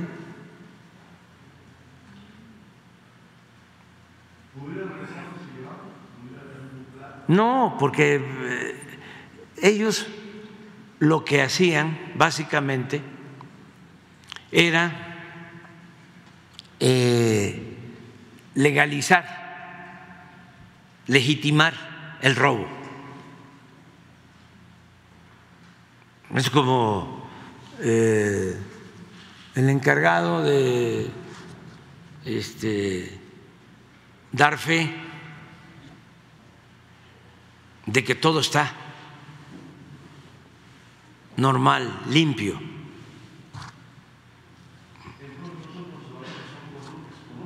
Son corruptos porque eh, eh, cobran un sueldo para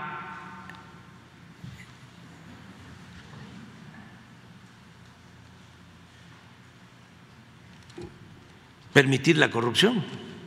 Son cómplices de la corrupción. Entonces, ¿cómo se resuelve?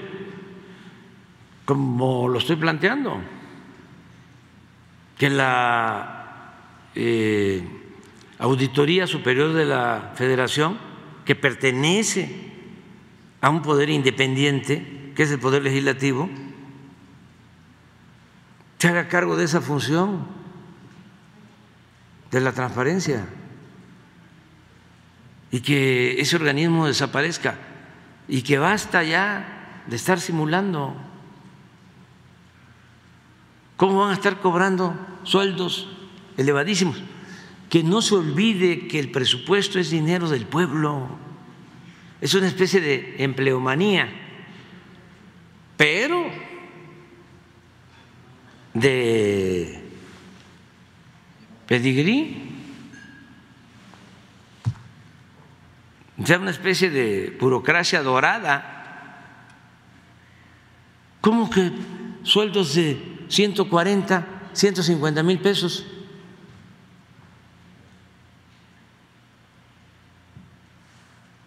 ¿Cómo?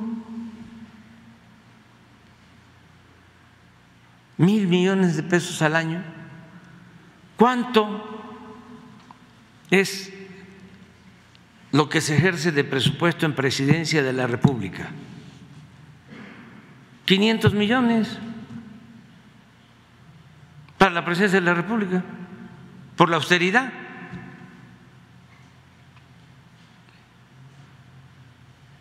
Cuando estaba el licenciado Peña, el último año, 3.600 millones, ahora 500 millones. Yo estaba yo viendo, se vendieron aviones que utilizaban los funcionarios públicos, helicópteros, los utilizaban hasta para ir a jugar golf. ¿Cuándo denunciaron eso los de transparencia? Bueno, vendemos aviones, helicópteros, 2.700 millones pues es todo lo que ha costado mantener a la presidencia de la República en cinco años. Es igual. O sea, lo que hemos ejercido aquí en cinco años es lo que este, obtuvimos vendiendo esos aviones. Pero además Estamos hablando de la venta de los aviones. Imagínense el mantenimiento de esos aviones. En el último viaje que hizo el presidente Peña, en ese avión, creo que Argentina o a Colombia, solo, ¿a dónde fue el último? Argentina, solo en servicio de Internet se gastaron 7 millones de pesos. A ver, 7 millones de pesos. Aun cuando algunas líneas de aquí se se pasan. Imagínense cuántos boletos de avión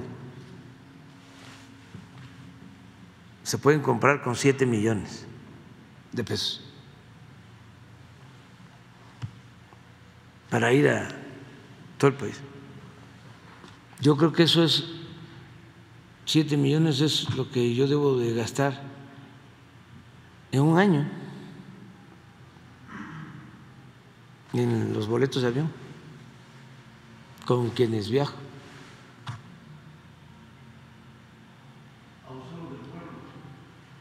Sí, este y lo peor de todo es que lo veían normal. Porque a esos extremos habían llegado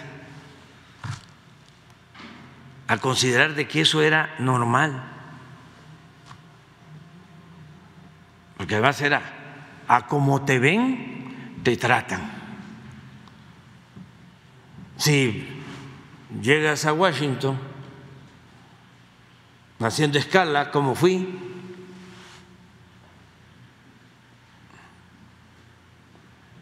a entrevistarme una vez con el presidente Trump y ahora sí ya fui en un viaje directo. Eh, pero la primera vez hice escala en Atlanta. Pues entonces ya no me iban a tratar igual. Pues cómo no. Me trataron muy bien, con mucho respeto. Y la última vez que fui, igual, con mucho respeto. ¿Y cuántos fuimos? Pues eh, me acuerdo que Daniel Azaf y Marcelo, creo que la primera vez la secretaria de Economía, por lo del tratado, cinco, en un vuelo de escala a Washington. Ni siquiera en primera clase. Y sin ningún problema. Entonces entraron los de el servicio secreto a decirme que si quería yo salir primero. Dije, no, igual. Pero había mucha fantochería.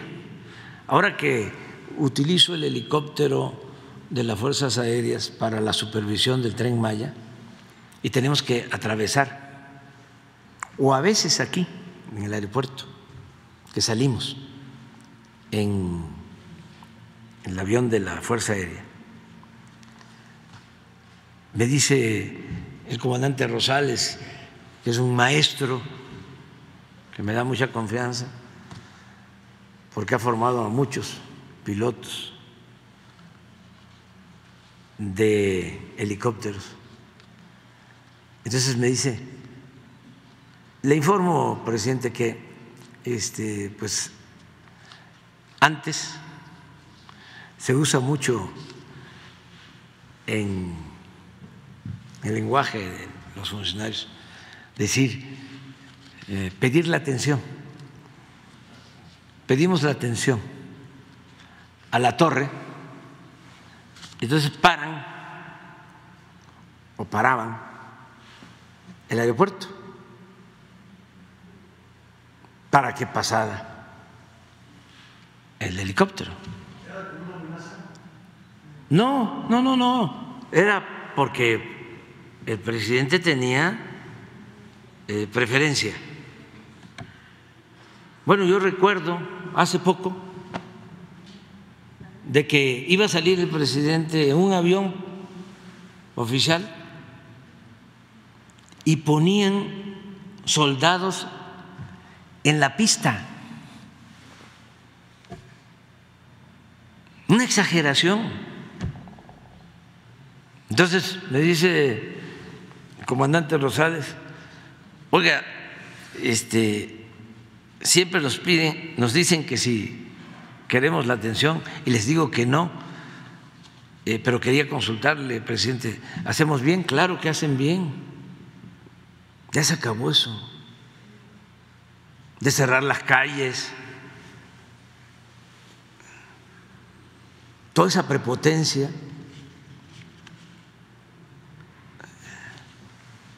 fantochería. Eso no es el poder. Eso es prepotencia. Eso, pues es eh,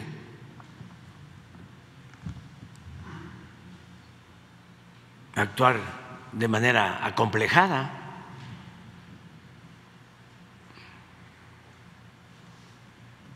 El poder solo tiene sentido y se convierte en virtud cuando se pone al servicio de los demás. O para decirlo de manera más rápida y clara, el poder es humildad.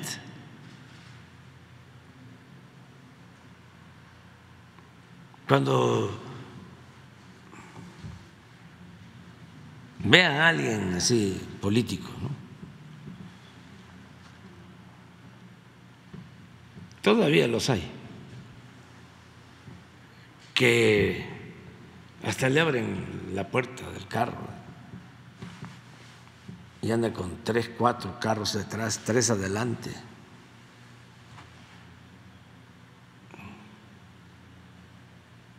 Y bajan los trajes de los guardaespaldas, pero de primera.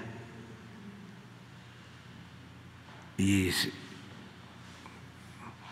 lentes negros,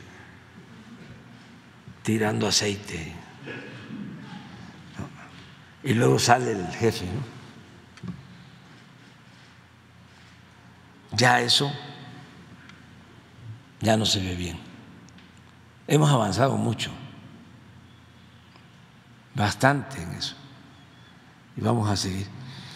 Entonces, la propuesta es que eh, se pongan de acuerdo, es una recomendación, para que esa institución eh, pase a formar parte de la Auditoría Superior de la Federación, que sigan solicitando información, pero que no simulen, porque además saben que todos ellos, los consejeros, propuestos por los líderes de los partidos,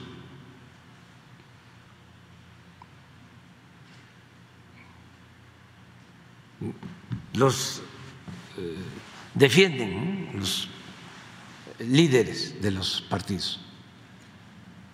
Además, eh, establecieron como norma que son inamovibles y que duran en su cargo algunos hasta 12 años. Imagínense una beca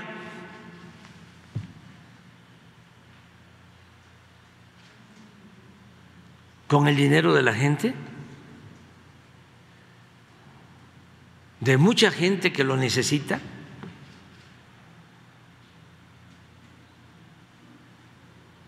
Ofrezco disculpa por las molestias que causan estas medidas, pero las vamos a seguir haciendo. Y como decía Juárez, avancemos, avancemos, avancemos, avancemos, avancemos. Porque si algún día, yo no espero que pronto, regresan los conservadores, que les cueste trabajo dar marcha atrás a, a todo lo que se haya logrado. Por eso es que dicen, ¿cuál es la prisa? Claro que tenemos prisa. Para avanzar, avanzar, avanzar. Es una transformación.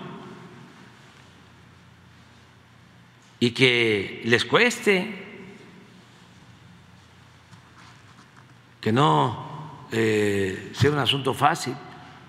Esto, por ejemplo, de la Guardia Nacional, la Guardia Civil, Guardia Nacional. Vamos a seguir. Es importantísimo mantener esta institución y que dependa de la Secretaría de la Defensa. Y si voy a enviar la iniciativa de reforma constitucional, una vez que pase la elección, que ya esté integrado el nuevo Congreso, vuelvo a mandar la iniciativa de reforma constitucional para que la Guardia Nacional forme parte de la Secretaría de la Defensa. Porque de lo contrario va a terminar echada a perder como la Policía Federal. Entonces, ahora me consultó la secretaria de Seguridad de que había unas manifestaciones en la Suprema Corte y que pedían este, protección de la Guardia Nacional. Los eh, ministros de la Corte. Y claro, aunque en estos casos ayuda mucho el gobierno de la ciudad, la policía de la Ciudad de México, pero para que no quedara duda, se les eh, informó que iba a estar también presente la Guardia Nacional.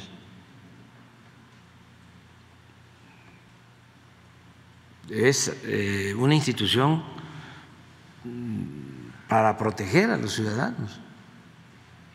Entonces, ¿por qué piden la Guardia Nacional? Primero, porque ya existe. Segundo, porque saben que son elementos preparados, profesionales. Tercero, porque son suficientes, son 130 mil.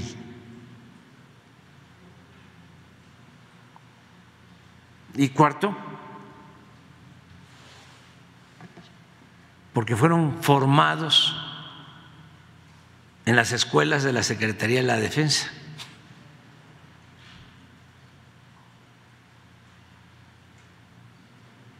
Sin embargo, negaron la posibilidad de que dependiera de la Secretaría de la Defensa, de que fuese arropada, cubierta, protegida por dos instituciones que son fundamentales del Estado mexicano, la Secretaría de la Defensa y la Secretaría de Marina. Y no fue una decisión eh, jurídica, ni fue el que se iba a militarizar el país. Ellos lo saben. Fue una decisión política, más que nada politiquera. Nada más para decir, estamos en contra. Por eso en el caso de los senadores, ojalá y este logren un acuerdo en ese sentido, pero yo le diría a los legisladores que no están de acuerdo con ese instituto, les diría que este, coincidimos con esa postura. Y que este, no titubeen. Se trata de defender los bienes del pueblo. Que reformen este, esa institución, mejor dicho, que la desaparezcan y que esa función se le encarguen a la Auditoría Superior de la Federación. Y que se ahorren mil millones de pesos. Que no sigan fomentando el derroche, los gastos superfluos, los privilegios. ¿No tienes la estructura de esa institución? Así. Van a ver la araña.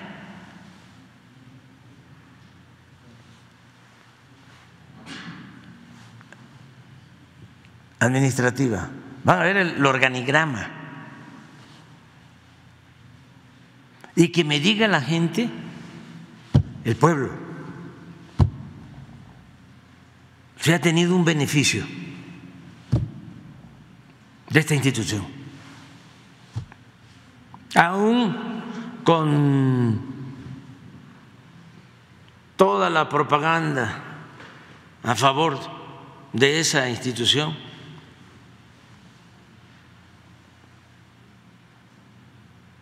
de los medios de información o de los medios de manipulación, que la defienden y la defienden y la defienden porque se defienden entre ellos, pues.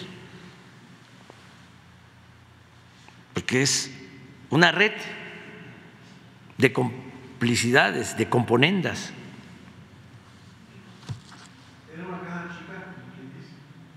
No, es eh, más que nada para eh, simular que se combatía la corrupción. Es eh, este, el que estuviésemos volteando todos hacia allá y por aquí atrás estuvieran, estuviesen saqueando que no volteáramos a ver para acá, sino que estuviésemos contentos. Ya hay un instituto para la transparencia. No se preocupen, esténse tranquilos. Ellos van a cuidar. Ya no va a haber gente como García Luna, ya no van a saquear, no van a robar porque ya tenemos estos organismos.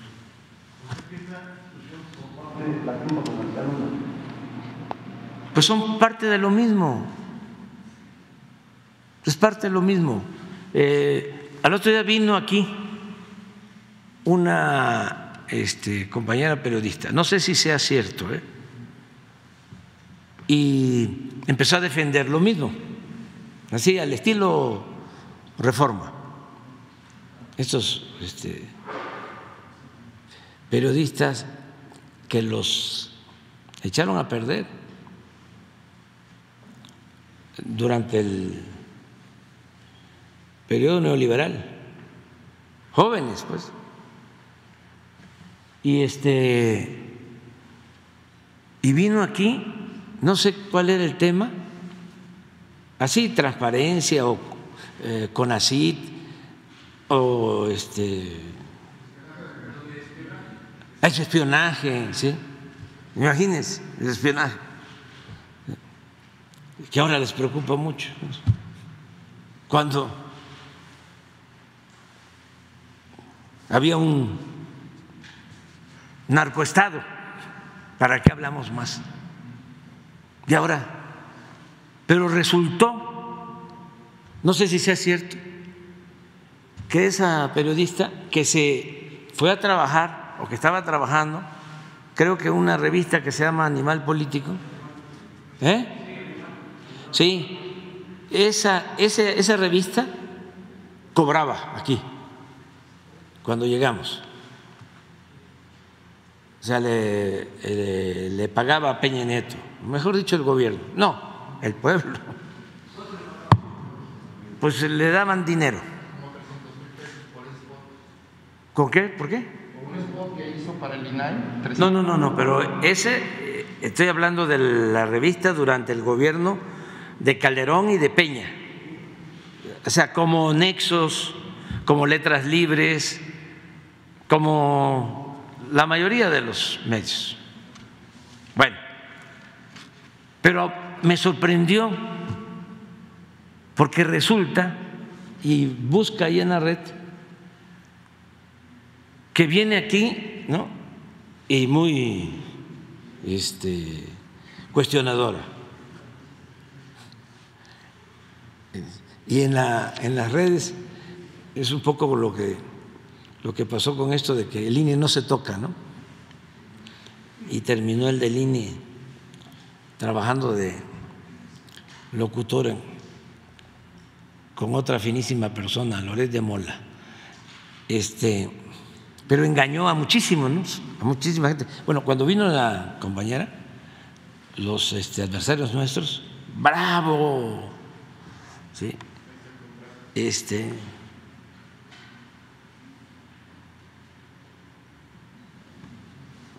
esta es la periodista que vino. ¿Quién sabe si sea cierto?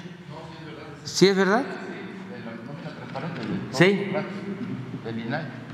Esta es la transparencia a esa periodista que vino aquí a cuestionarnos. Le pagaron 324 mil pesos, creo que dos meses, por un trabajo de dos meses. Por ahí debe estar la información. Ese es el contrato. Esa es la transparencia.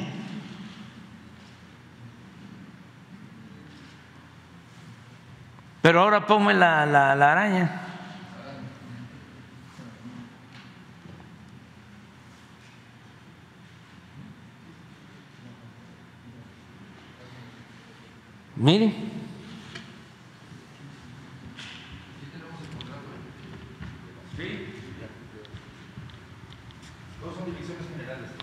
Direcciones generales estas.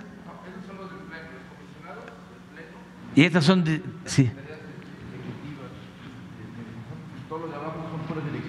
Secretario de Acción, de Acceso a la Información.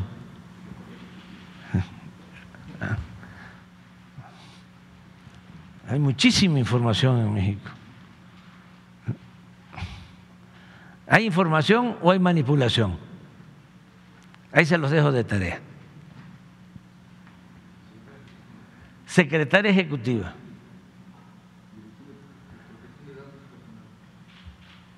Secretaría de Protección de Datos Personales. Esto lo hacen muy bien, porque son tapadera, guardan todos los datos de los corruptos. Servicio Ejecutivo del Sistema Nacional de Transparencia. Servicio Técnico de... Secretaría Técnica del Pleno. Secretaría Técnica del Pleno. Bueno. Todos los demás son direcciones generales. Y ya dependen, miren, ¿tienen comunicación social aquí también? Sí, claro. A ver. Los que contrataron a Nayeli Roldán. A ver si está comunicación.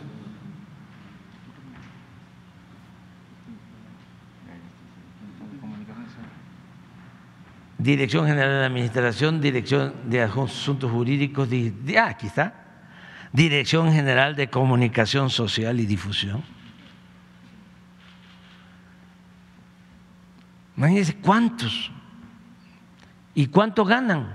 ¿No tenemos ahí el sueldo? Sí, de los comisionados.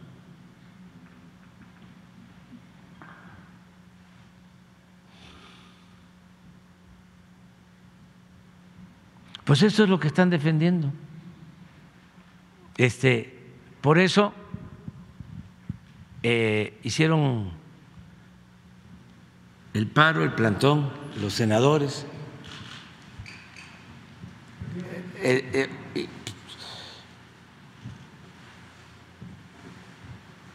Ojalá y se queden más tiempo, unos 15 días cuando menos. No, porque se tienen que aprobar. Pero no en este periodo. Ah, no, sí. Sí, sí, sí, sí, porque técnicamente pues, se, se llama eh, detener el reloj. ¿Sí? ¿Eh? El reloj legislativo. Entonces, hasta que haya condiciones. También lo pueden hacer legalmente, pero yo no recomendaría eso. Yo este, diría que esperaran, que estén ahí más tiempo. Sí, sí, sí, sí, y que, estén ahí más tiempo, a ver si van a poder, este, si todos son fifí, eso no están acostumbrados, pues, este, a dormir en el suelo.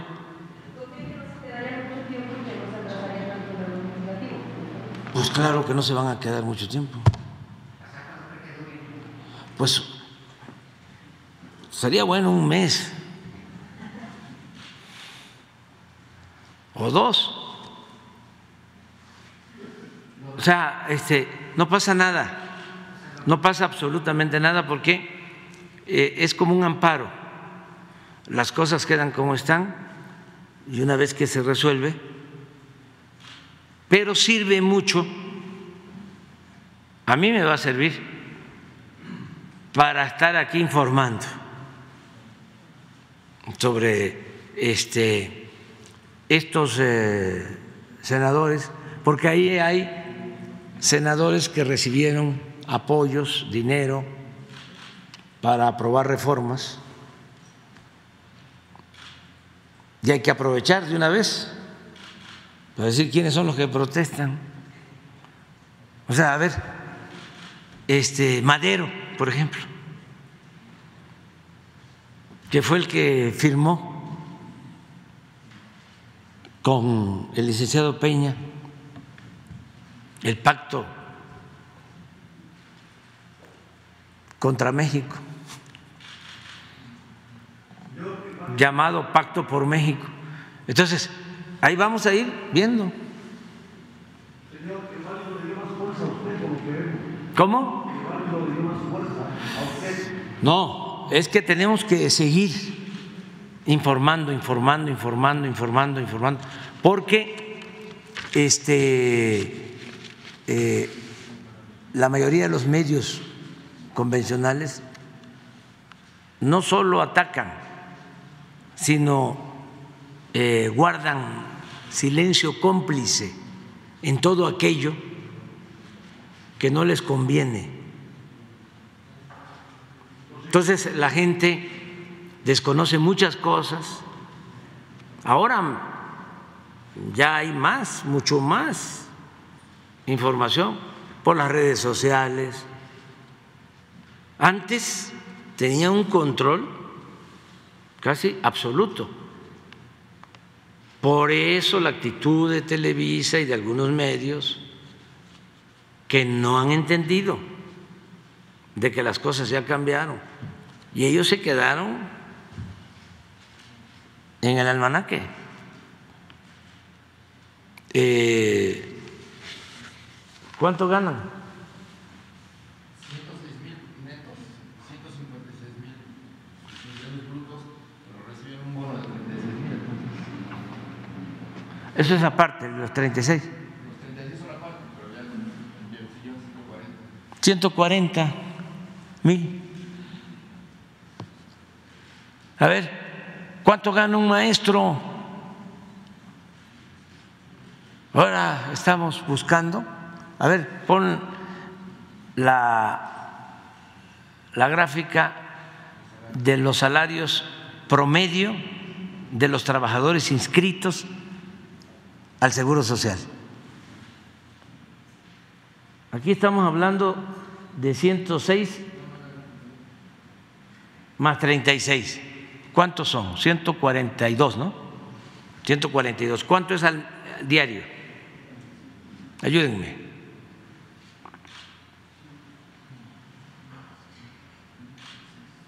¿142 al mes? ¿Cuánto es diario? ¿Eh? 4.700 diario.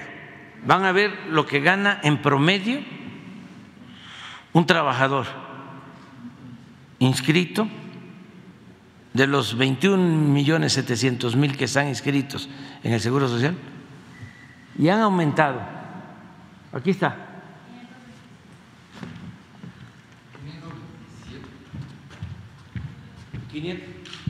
527 en promedio. Y ha aumentado como nunca, pero miren, promedio, de eh, el total de los trabajadores, el promedio, 527. Sí, sí. Y acá quedamos que son qué? Sí, sí, sí, porque, porque aquí eh, es bruto, no son netos. Habría que ver, pero casi son diez veces. Bueno, un maestro, un maestro, que eso es lo que estoy ahora este, resolviendo.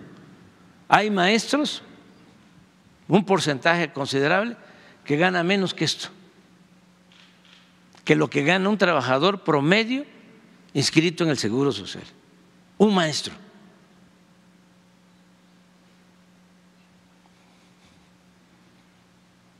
Entonces, no.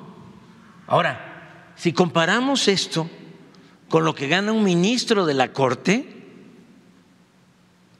estamos hablando de 25 veces más. Por eso aquí aprovecho para celebrar que la nueva presidenta del INE ya se redujo el sueldo, lo que no hizo el que se fue de locutor con Loret de Mola, que por cierto Loret no ha dado a conocer cuánto le costó el departamento de lujo, de gran lujo, en la Ciudad de México, más seis departamentos que tiene, eh, creo que en Miami tiene uno, y una casa en Valle de Bravo, pero casa, una mansión. Y ahí sí que nos diga quién pompó, quién pompó, quién pompó, la casita, quién pompó. Ponga Chicoche, ¿no? Ponlo. Esa, esa, esa.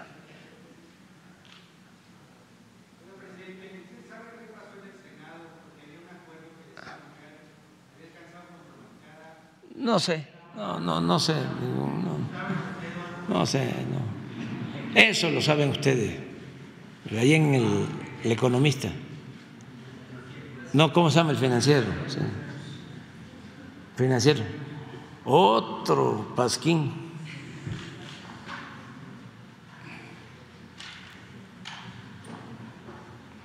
Ahí no hay tampoco nadie ¿eh?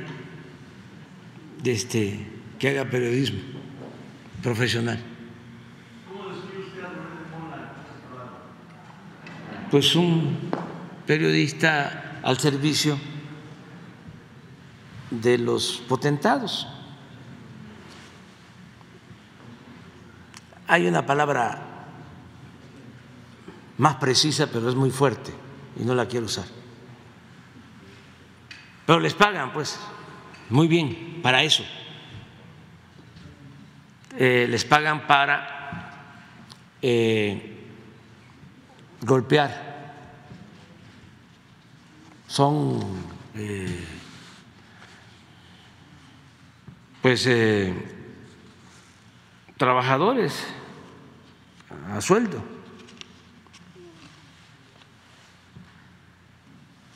o periodistas a sueldos para lanzarse siempre en contra de quienes se oponen a la corrupción. Él es un defensor de la corrupción, del grupo de corruptos que se sentían dueños de México. Entonces, eh, para hacer esa función les pagan bien. Entonces, si tienen algo de em, habilidad, en su oratoria, si se saben expresar, aunque también es más la imagen ya, en el caso de la televisión, desde hace tiempo, porque leen, no son capaces de improvisar, tienen el llamado telepronte, y entonces en apariencia están improvisando, pero no, están leyendo.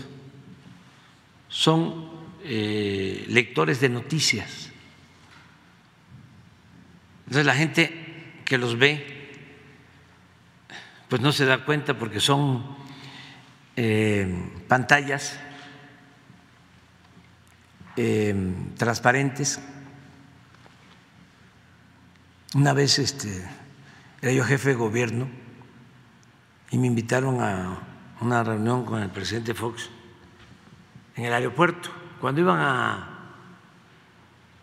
ampliar o a crear la línea, digo, la, la terminal 2. Y estábamos así en un salón. Yo estaba junto, ahí en una fila, en la primera fila, y junto estaba el secretario de Marina, Y eso estaba hablando Fox, pero estaba leyendo el, el texto con, sí son este, unas pantallitas y ahí le van pasando a uno, es como si tuviese este texto, yo estoy así y me ponen otra cámara acá y leo aquí y luego leo acá. Y, ustedes piensan, además porque se mueven las manos y los este, capacitan para eso. Entonces eso lo manejaba el Estado Mayor, pero de repente estaba hablando así y se apaga el es tele, teleprompter, si se le apaga.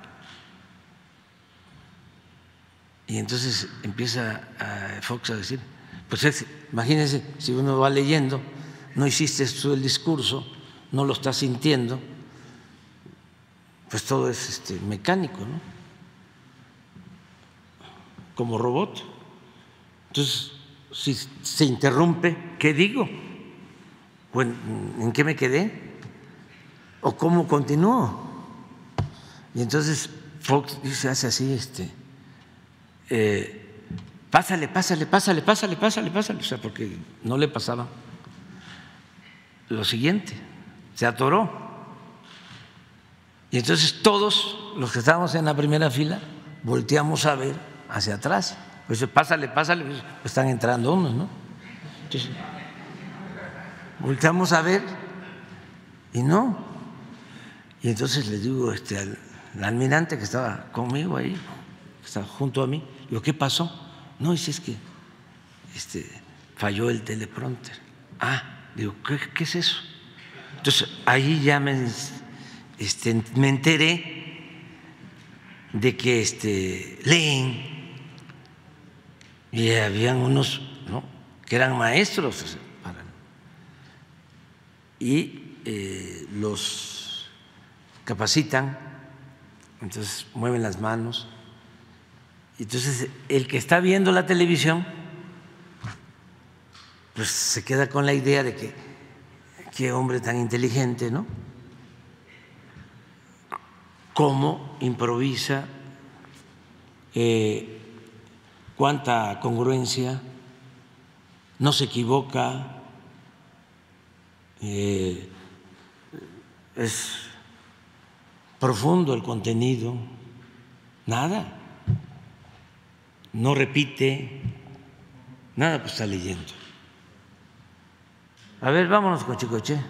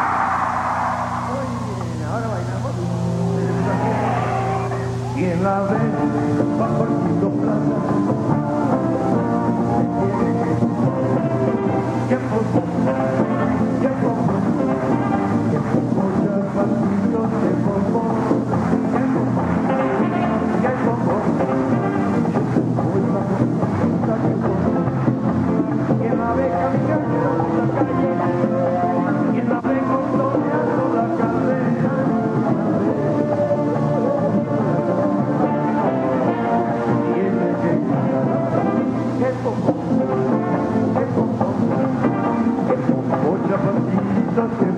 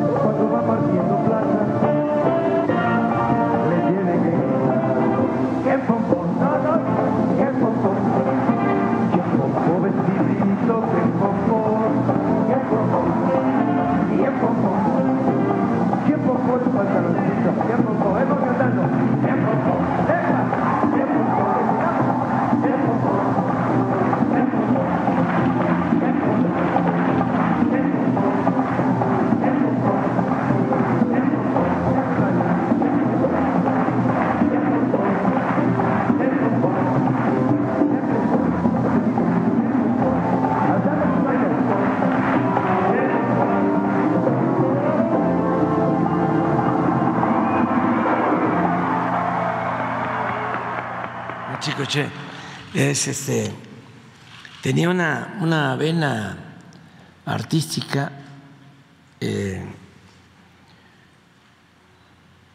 pues eh, única porque especial. Su familia se dedicaba precisamente al periodismo. Era sobrino de don Regino Fernández Yergo, periodistas como José Pajés Yergo. Eh, don Regino entrevistó a Villa y esa es una entrevista histórica porque lo entrevista antes de que asesinen a Villa. Y ahí hablan de la sucesión presidencial. Es interesante. Y él era este, muy buen músico. Yo lo conocí de, de joven cuando empezaba en Tabasco, allá por finales de los 60 del siglo pasado. Yo creo que tendría ahora como 80, 85 años. A ver, ¿cuándo nació? Falleció hace como 10 años o más, como 15 o 20. Yo recuerdo que estuvo cuando la primera campaña de nosotros por la gobernatura en el 88. En el 89. Sí. Y era relativamente joven, ¿no? O sea, cuando fallece. ¿Cuándo nació? En el 45, son 88. En el 45. Entonces, ¿40 y qué? 43. Digo, 80, 83, ¿no?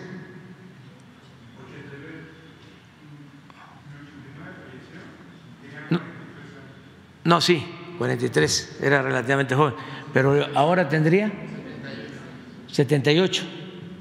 Sí, 78, no era grande. No. Pero este muy bueno. Chicoche. Era este eh, el músico más famoso eh, y más este, querido en todo el sureste, en todo el sureste, en el istmo, sur de Veracruz, Chiapas, Campeche,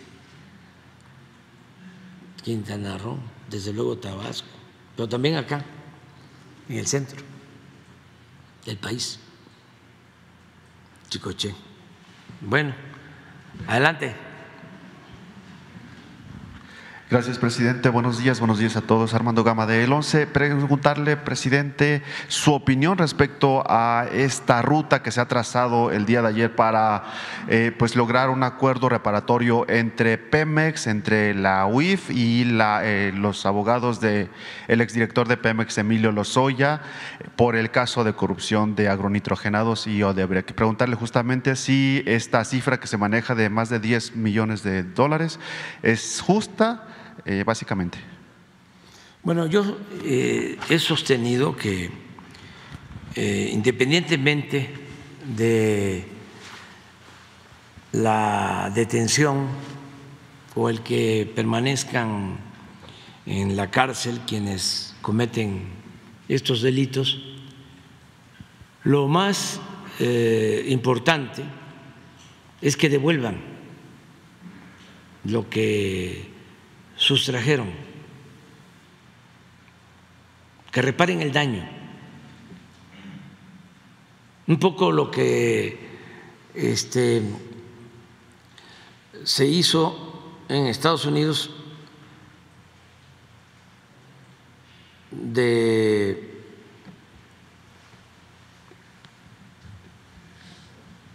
recoger los bienes, el dinero del que fue tesorero en Coahuila,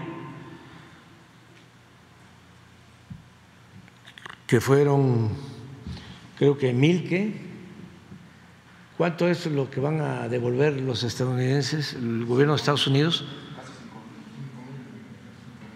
Casi cinco mil millones. O sea, porque eso va a la fiscalía y por ley la fiscalía lo tiene que entregar al instituto para devolverle al pueblo lo robado. Entonces ese dinero regresa al pueblo. Independientemente del juicio, eso es lo principal. Pero tiene que ser este, una cantidad considerable, de acuerdo a lo que se prueba que se sustrajo ilegalmente, que devuelvan el dinero, que se repare el daño, eso es lo principal. Lo demás, pues eh, de acuerdo a las leyes, pueden seguir su juicio en sus casas, pero que devuelvan el dinero. Lo mismo en el caso del abogado Collado, cuando me han pedido opinión, que devuelvan el dinero, porque también resulta que se llevan el dinero al extranjero y allá, lo que es nuestro, lo que es del pueblo de México, se lo apropian.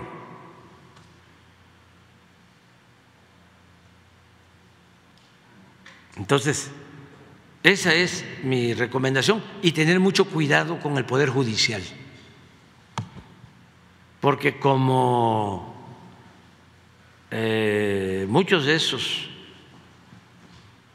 eh, presuntos delincuentes, presuntos corruptos o corruptos tienen muchos eh, abogados, tienen mucha influencia, jueces, magistrados, ministros, de repente un amparo. Miren lo que hicieron el mismo día que están juzgando a García Luna, aquí, de pura casualidad, le descongelan la cuenta a su esposa por órdenes de un juez del Poder Judicial.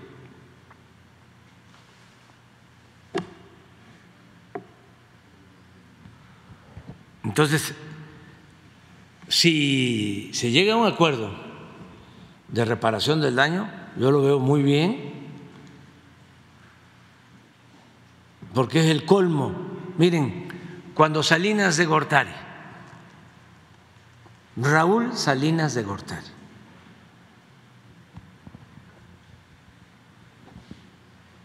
se hace un juicio, se le condena no sé si lo condenaron.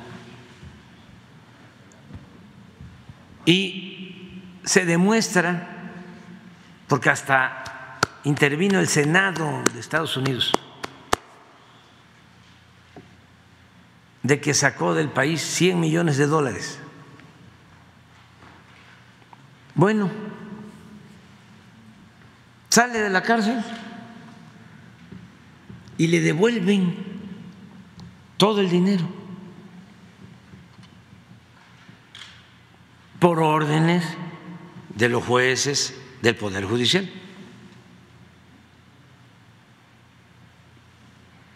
Por eso digo que el Poder Judicial no defiende al pueblo.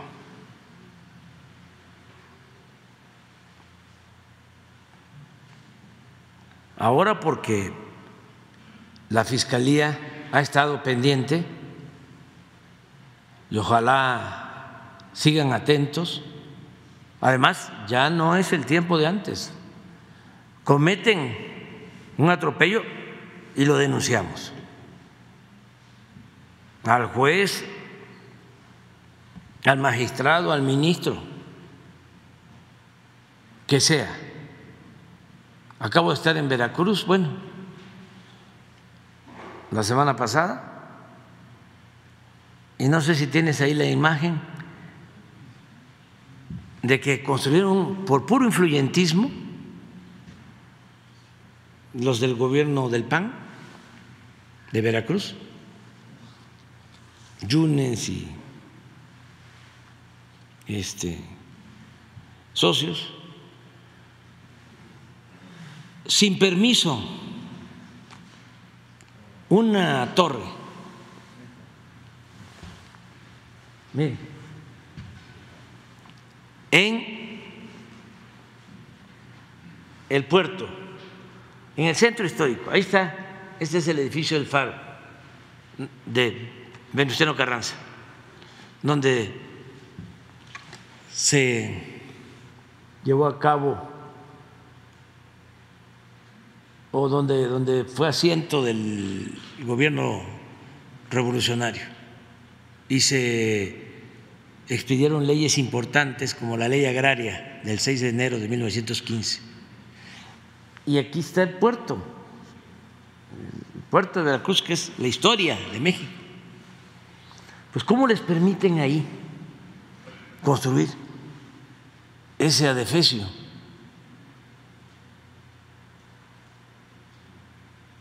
Y todos los jueces al servicio del poder económico y del poder político. Todos, todos los amparos a favor, que no podían descopetar ahí. Vamos a decir, ya estaba, bueno, hasta donde están los vidrios ahí, quiten el copete. Porque en otras vistas se ve el, el puerto, que además es historia, es belleza, es patrimonio histórico. Aquí se expidieron las leyes de reforma. Aquí estuvo Juárez gobernando durante mucho tiempo. Carranza en la época de la revolución.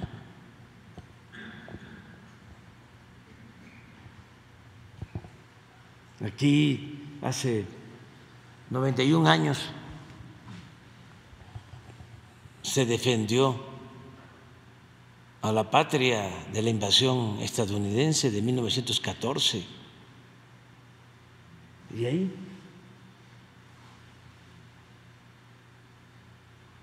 Entonces, el gobernador de Veracruz tomó la decisión de presentar una denuncia en contra del juez. Y yo lo considero correcto, adecuado.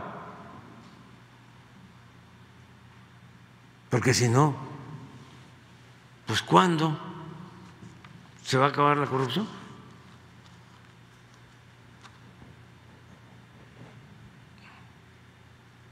Entonces, todos los permisos, todos, incluso eh, sin el permiso de antropología e historia, nada. Que porque está supuestamente fuera de lo que se considera centro histórico. Entonces eso es lo que Gracias, presidente. Y en este mismo asunto del ex eh, director de Pemex, preguntarle su opinión respecto a la advertencia o la amenaza que hace la defensa justamente de Emilio Lozoya al señalar al expresidente eh, Enrique Peña Nieto de estar justamente detrás de toda esta trama de corrupción por agronitrogenados y Odebrecht. Eh, la amenaza incluso de que hay condiciones y es viable que eh, las autoridades puedan exigir la extradición del expresidente desde España para que responda por todas, por todas estas eh, actos de corrupción. ¿Cuál es su, su opinión al respecto? Pues que es este, eh, parte del el proceso. Es- Se, se supone que si se convierte en testigo protegido o si es testigo protegido, tiene otro nombre, colaborador criterio de oportunidad. Entonces se hace por, por dos cosas, a partir de dos eh, elementos. Uno, que devuelva, que ese para mí es el más importante. Y dos, es que dé más información sobre los actos de corrupción. O sea, en este caso, ¿quién le ordenó? Eh, lo de nitrogenado, o sea, quiénes eh, fueron los que participaron junto con él, porque él sí tiene responsabilidad, fue el director de Pemex, y quien compra esta empresa chatarra, agronitrogenados, es Pemex. Pero ¿quién le ordenó comprarla?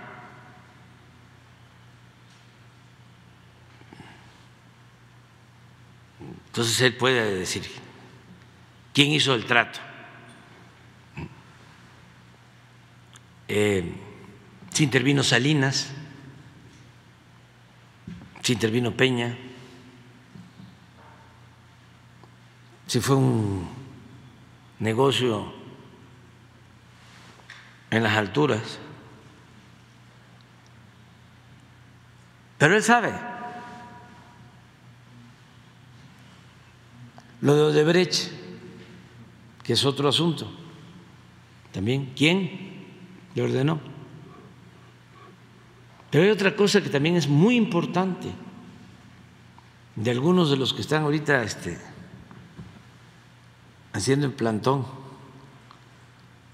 Este, ¿quién le ordenó darle dinero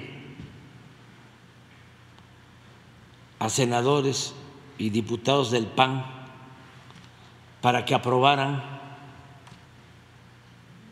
la reforma energética? Él puede hablar eso. ¿A quiénes les dio? ¿Cuánto?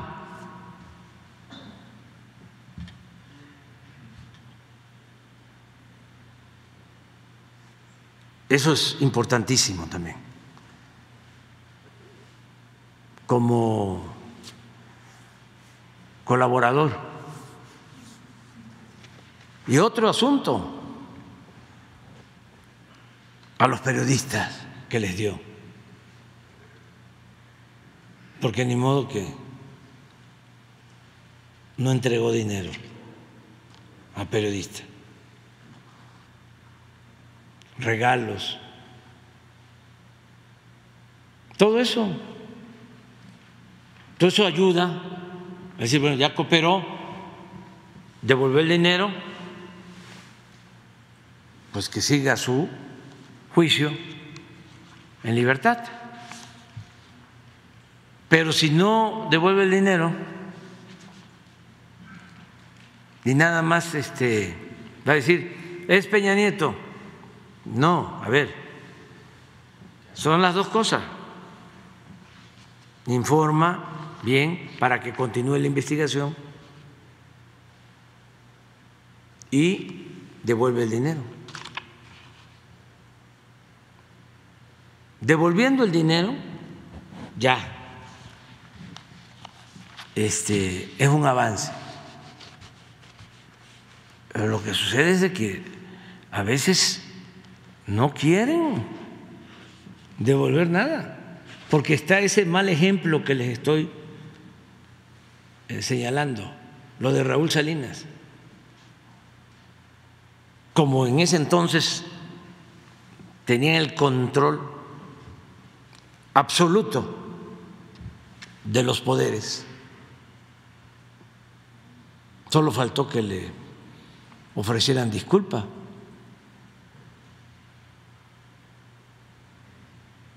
Pero demostrado de que transfirió de México a Suiza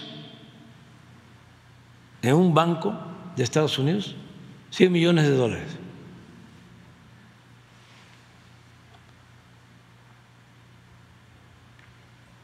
Hubo una comisión del Senado de Estados Unidos que hizo la investigación. Incluso creo que cesaron al director o al gerente de ese banco, famoso.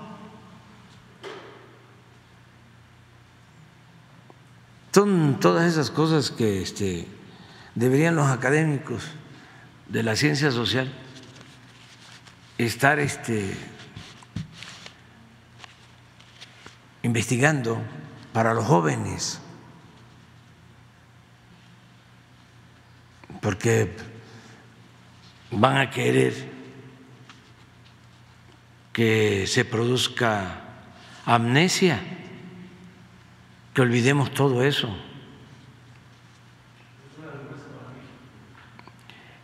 Hay que este, informar, hay que informar, hay que informar, hay que informar sobre el pasado. Ahí está la sobrina de Salinas de Gortari en el Senado. También. Es lo mismo.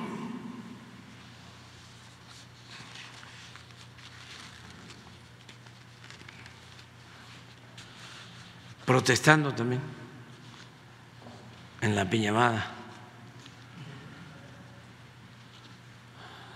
¿Qué otra pregunta? Eh, insistirle, presidente, en la cifra de 10 más de 10 millones de dólares. Eh, ¿cree, ¿Considera usted que es suficiente esta acción reparatoria? Pues eso lo tienen que ver los este, funcionarios, pero 10 millones se me hace muy poco. Sea, pero yo no. Este, es que 10 millones son 200 millones de pesos. Eso, o sea, ¿cuánto eh, entregó a los legisladores? Fue muchísimo más que eso. ¿Y de dónde salió ese dinero?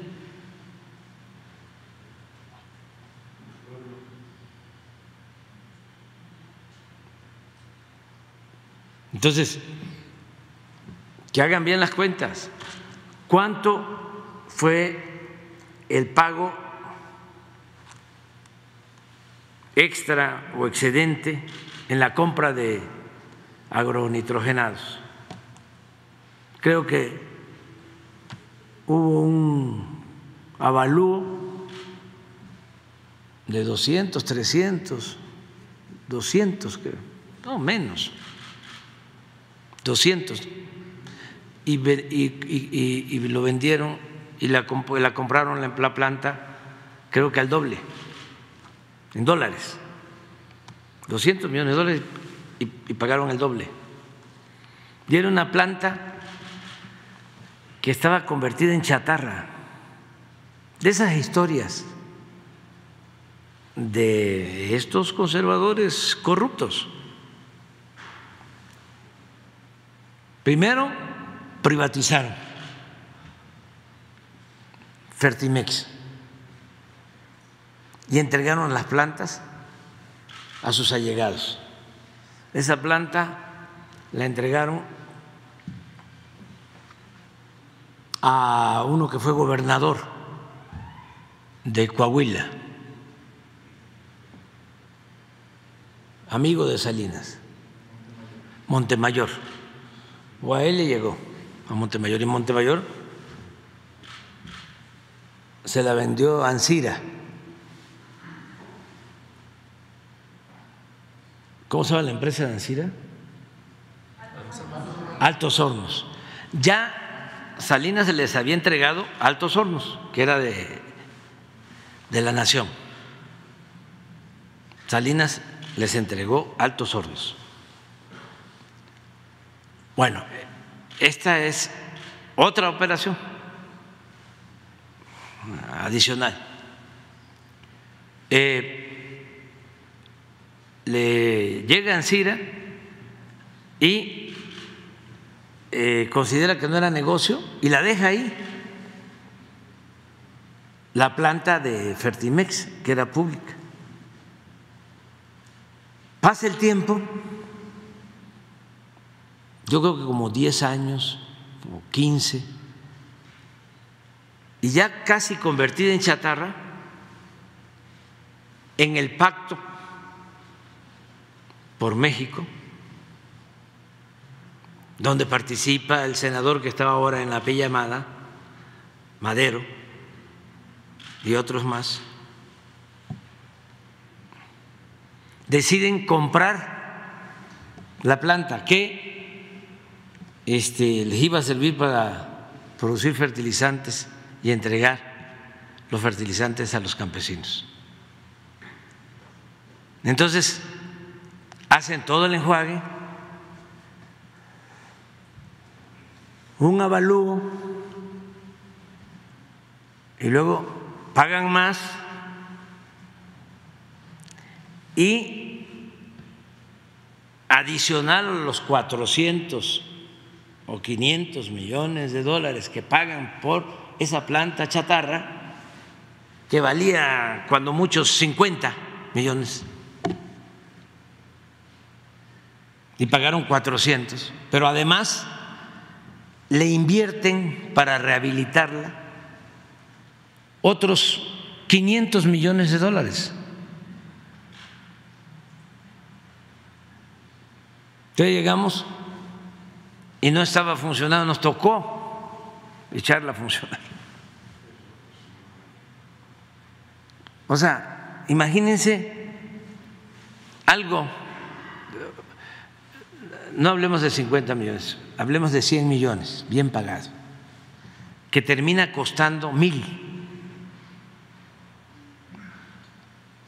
Es una pérdida o un robo de 900 millones de dólares, 18 mil millones de pesos.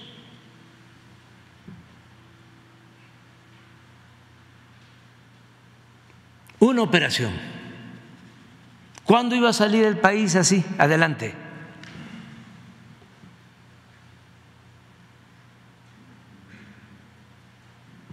Entonces, eh, 10 millones de dólares.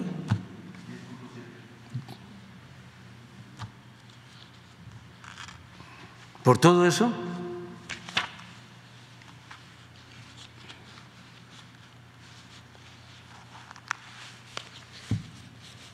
Imagínense el, este, el avión, el reforma, todos estos corruptos. Ya dándole la vuelta, ¿no? De que lo habíamos rematado. La pregunta de allá del compañero de este del financiero, ¿no? Acerca de y el desperfecto del avión.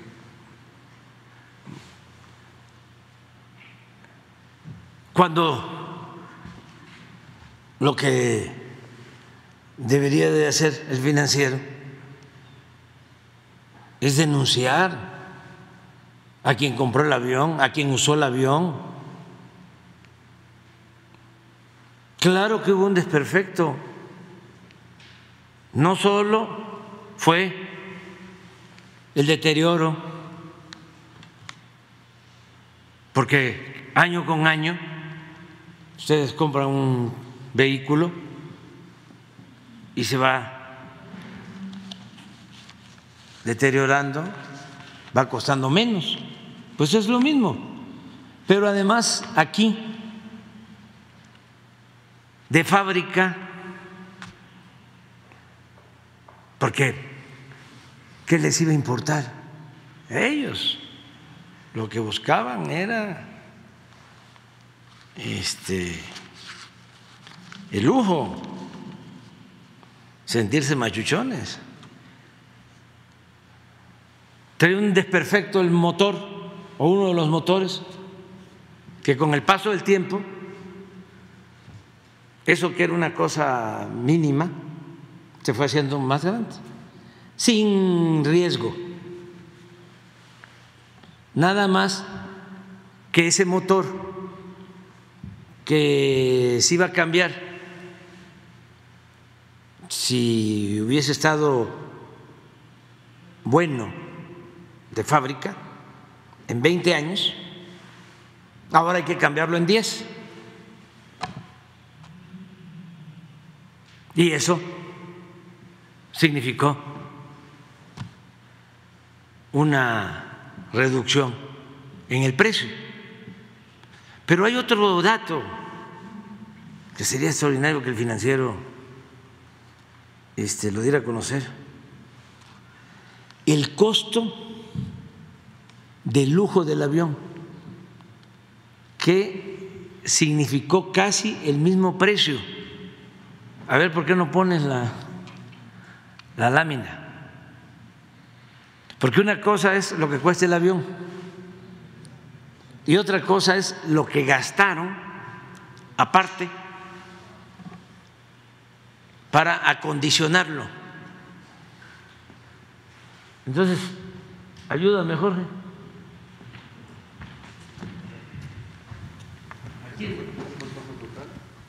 En dólares, sí. Esto costó el avión 114 millones. Pero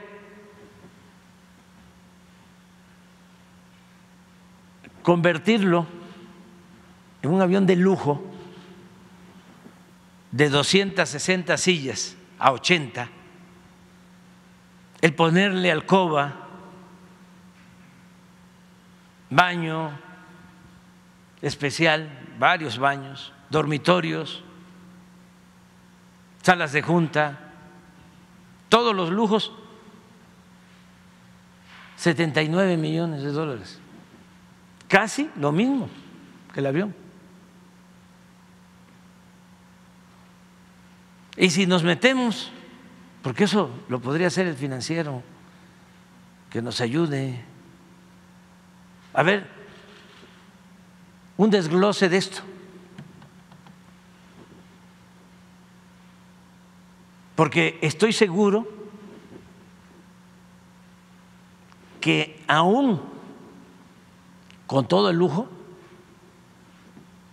no costó 79 millones.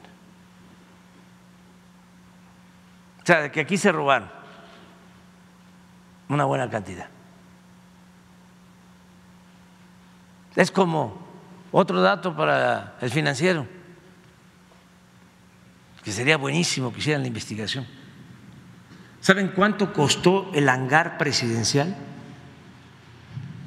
Como era tan grande el avión, porque de eso no hemos hablado. A ver, pon el avión este, donde está este, estacionado. Se ve uno pequeño, aunque Napoleón decía que la grandeza se medía de la cabeza al cielo. Pero miren lo grande, impresionante. No hay un avión en México de ese tamaño, o sea, que vuele en México. Sí están los que vuelan a Europa. Aeroméxico tiene de estos, pero viajan a Europa. Estos no van a, Guadalajara, ni van a Mérida. ni van a Hermosillo, de este tamaño. Bueno, ¿cuánto costó hacerle el hangar? A ver si no tienes otro, este, otra, otra foto para que se vea más el hangar. Es una estructura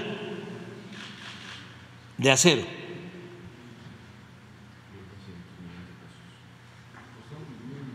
Mil millones, mil doscientos millones de pesos, el puro hangar,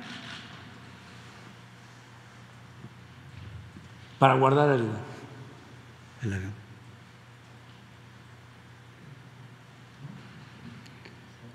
Entonces, era mucho el saqueo, el bandidaje oficial. Y todo esto en asociación delictuosa con traficantes de influencia, algunos disfrazados de empresarios.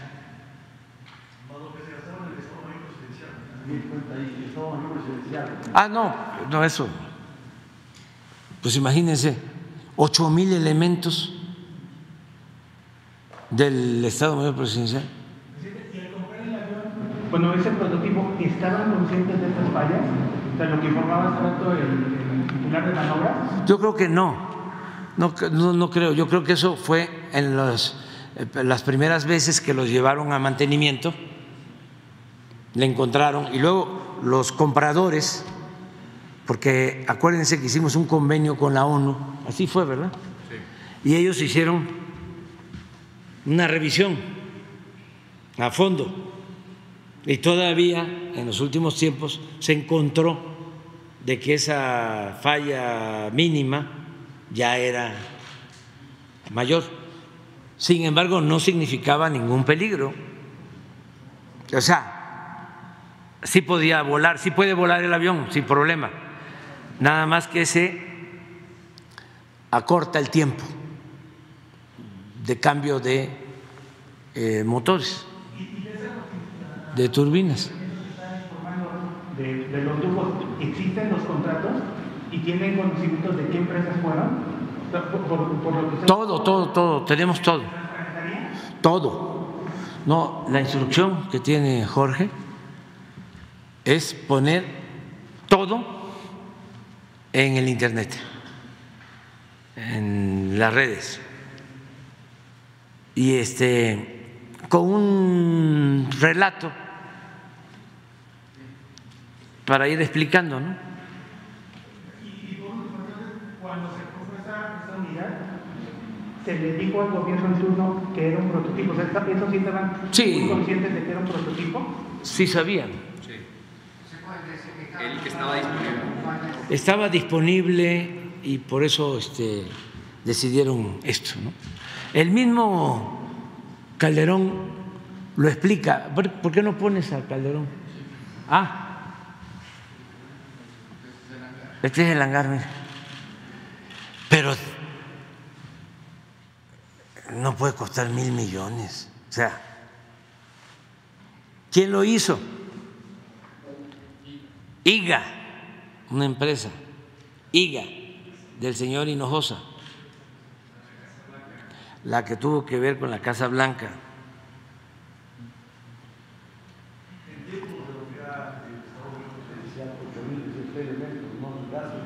Sí, sí, pues este incluía todo. Eh, el Estado Mayor era pues un cuerpo de élite, que era el que tenía más cercanía, incluso más que la Secretaría de la Defensa, con el presidente. Eh, ganaban más los que estaban en el Estado Mayor, tenían alimentación especial, hasta importaban los alimentos y eran intocables. No sé si una vez les platiqué de que iba Fox a un viaje a España, a Cantabrias, y me platican de que llegaron un mes antes los del Estado Mayor y patrullas con torretas que la gente pues allá no estaba acostumbrada a eso. Este con una prepotencia penosa, pues. Y los mejores restaurantes y todos los bares cerrados. Y creo que ya después llegó de visita este Fox al mes. Y ya se salieron, pues descansó la gente de allá, ¿no? Pero fíjense, de pena ajena.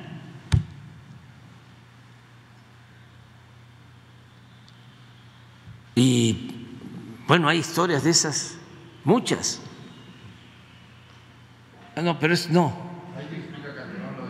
Ah, ahí es con él. Yo pensaba que era lo otro. A ver, ¿por qué no pones lo otro? También lo que dijo de que tenía fuentes muy este sí, de, confidenciales sobre mi estado de salud.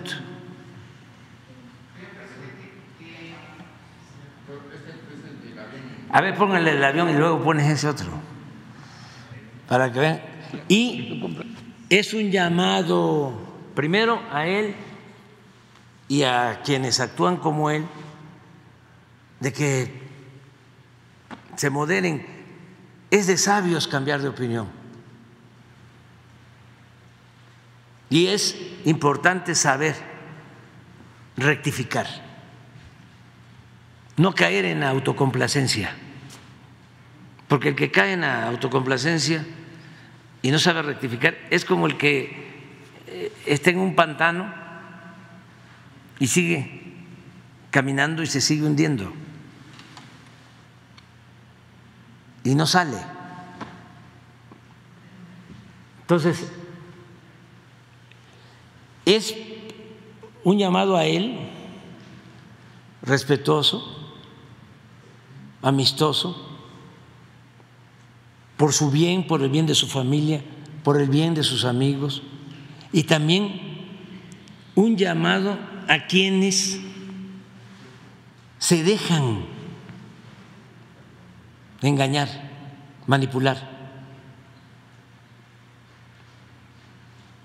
Y suele pasar porque a él no lo ven los campesinos, a él no lo ven los obreros, a él no lo ven los maestros, no lo ven las enfermeras, no lo ve la clase media baja ni la clase popular, no, lo ven ciertos sectores de clase media alta que incluso presumen de que están bien informados. Pues les digo, no, no se dejen, no se dejen, porque les chorean mucho. Imagínense a todos los que engañaron con el INE, no se toca. Porque unos sí, por intereses económicos, por mantener privilegios económicos, otros por mantener privilegios políticos, pero mucha gente nada más porque quiere figurar y los acarrean, los manipulan. Eso es muy del pensamiento conservador. A ver, vamos a ver qué dice Calderón. Sí. Compraste el avión. Sí, Sí. el avión presidencial. Este- Y te voy a decir porque primero, No, porque estaba muy jodido, yo sé. no, ya. Y muy viejo, sí, sí. ya sí, no solo eso, era un avión que tenía por lo menos, yo creo que 30 años. Sí. y le fallaban cosas, man. Mira, por ejemplo, había un asiento enfrente de- del asiento donde yo iba, contra, de espaldas y del lado derecho del pasillo, había un asiento que despegaba el avión y se recorría. Y yo cada vez que bajaba, oiga, capitán, ahí le encargo, arreglen el asiento. No, sí, señor presidente, para la próxima. Y al siguiente vuelo, entonces yo le decía al pasajero que iba ahí, mira, me dicen que es lo único que le falla al avión, así que no te, ¿cómo vas a saber, no? Aparte el aire acondicionado ya no funciona, el avión era incapaz de volar sobre ningún océano, tenías que ir eh, o a las Baleares o, o a Canadá o a Alaska. Sí, es cierto. Pero olvídate de eso, que es un tema de comunidad en comunidad. Sí. El avión se volvió algo peligroso. Y cuando se muere, como fue mi caso, se muere tu mano derecha, uno de tus mejores amigos, el secretario de Gobernación, un accidente aéreo. Y dices, esto es muy raro, pero de ánimo, ya pasó y contra todo. pero- Y dos años después se muere otro secretario de Gobernación, tu mano derecha política, también un accidente aéreo. Y dices, yo no puedo jugar con México para que un día al presidente de la República se le caiga en ese avión que es una cafetera. Sí. Y entonces me preguntan, me insistían mucho y vamos a buscar un avión. Entonces viene una oportunidad, porque también en eso puede haber corrupción. Claro. La verdad, muchos dicen, ni cero, incluso aunque la maneje el ejército que manejó la compra ahí, no puede haber posibilidad de un milímetro de corrupción. Entonces le encargué a Pepe Mit, que era secretario de Hacienda, y encuentra una oportunidad. Aeroméxico anuncia la compra de una flotilla de 50 aviones, entre otros como 15 o 16 Dreamliners, que era este tipo de avión, que es un avión que además ahorra enormemente en combustible, es el más eficiente y más económico en mantenimiento, es el que, eh, en fin, una serie de características tecnológicas muy, muy convenientes. cilindros. Entonces, dentro de esa flotilla que iba a comprar Aeroméxico, dice que nos consigan en todo caso una oferta de flotilla, ¿no? O sea, como en las lecherías de Conazupo, ¿no? Mete la cubeta ya al mecate y a ver cómo. Claro. Y así fue. Y todavía nos llegaron con un precio eh, que pues era adecuado para la flotilla, pero era caro, pues mejor no. Y entonces la propia Boeing vino con nosotros. Dijo, oigan, entendemos que su problema eh, puede ser de presupuesto. Nosotros tenemos un avión ya usado, Dreamliner, que es el que usamos para los ejecutivos y además es el que se usa de muestra. Es como en las agencias de coches, que siempre hay un carrito que para- lo tienen es. para el Es desgaste, cierto, ¿no? es cierto. Ese avión es el que se compró, que fue 60% más barato que el precio de flotilla. Un avión usado. Y eh, en realidad el precio que nosotros pagamos fue de como de 103 millones de dólares, que es muchísimo más barato que muchos otros aviones en el mercado. Ya lo que hizo el presidente Peña y su equipo, que fue a, eh, Acondicionarlo. acondicionarlo internamente, ya fue su bronca. Igual pudo haber puesto asientos de vinilo o, pudo haber puesto puertas y- con chapa de oro. Ya no fue mi bronca. Pero la compra del avión fue una compra sensatamente económica. Ahora, también le reconozco a Andrés Manuel, le dio al clavo con un sentimiento de rechazo al lujo y a la frivolidad, que honestamente también se exacerbó mucho en el sexenio pasado. Llegamos a un... se- a unos excesos de frivolidad increíbles. Entonces, todos esos detalles que lucen convenientes en la decisión de Estado de proteger al presidente y de proteger a los pasajeros, porque miren, a ver, ¿Qué tal si, un- si alguien quisiera atentar contra la seguridad del presidente en uno de sus aviones? O un pequeño detalle, ¿dónde se siente el presidente de la República cuando viaja en los aviones comerciales? Salida de emergencia. En la salida de emergencia. ¿Cuáles son los requisitos para la salida de emergencia? Estar en condiciones físicas aptas para poder operar la salida de emergencia en caso de accidente y llegar al resto de los pasajeros. Lo dejo hasta ahí. Pero la verdad es que no es conveniente ni para el público en general que el presidente ande volando en aviones de línea. ¿Qué pasó con Ovidio el día que, que lo agarran y lo sueltan? Que eso de que el presidente sabe todo, pues no es cierto. El propio presidente dijo que no sabía, ¿no? Pero bueno, ya, en fin. Pues soy fortachón. ¿eh? Bueno, ahí está la, la cuestión. Este, ¿Cómo le llaman ustedes este, cuando un compañero eh, eh, exhibe a otro compañero? ¿Ah? Balconeo. Sí, balconeó al otro presidente, este, al presidente Peña. No, le dicen, antes le llamaban, me llevó a la tinta. No, ¿cómo es? Me llevó el papel. Me llevó el papel. ¿Ah? Me echó al papel. Eso es, me echó al papel. Lo echó al papel. Pero bueno, esa es una. A ver, Pero ya vieron cómo a la que ahí, ¿no? Este, cuate, cuate, cuate, ¿no? Miren, miren acá. El Por supuesto, imposible decir nombres.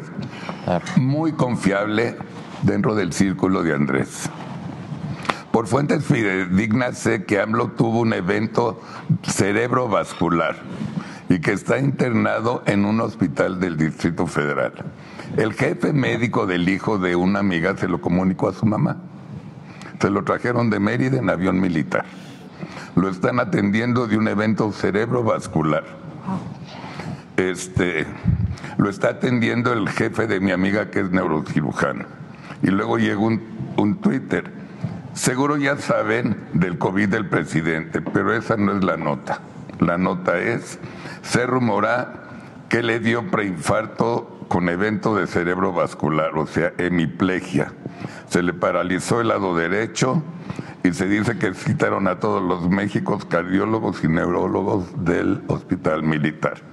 Y otro amigo me dice que esta es la Hasta ahí nada más. Sí, tengo paralizado toda la parte derecha y la izquierda, pero al triple. Bueno, este, vamos a desayunar porque entonces sí podemos este, padecer de un váguido. ¿eh? Eh, vamos a desayunar. Mañana, no, el lunes.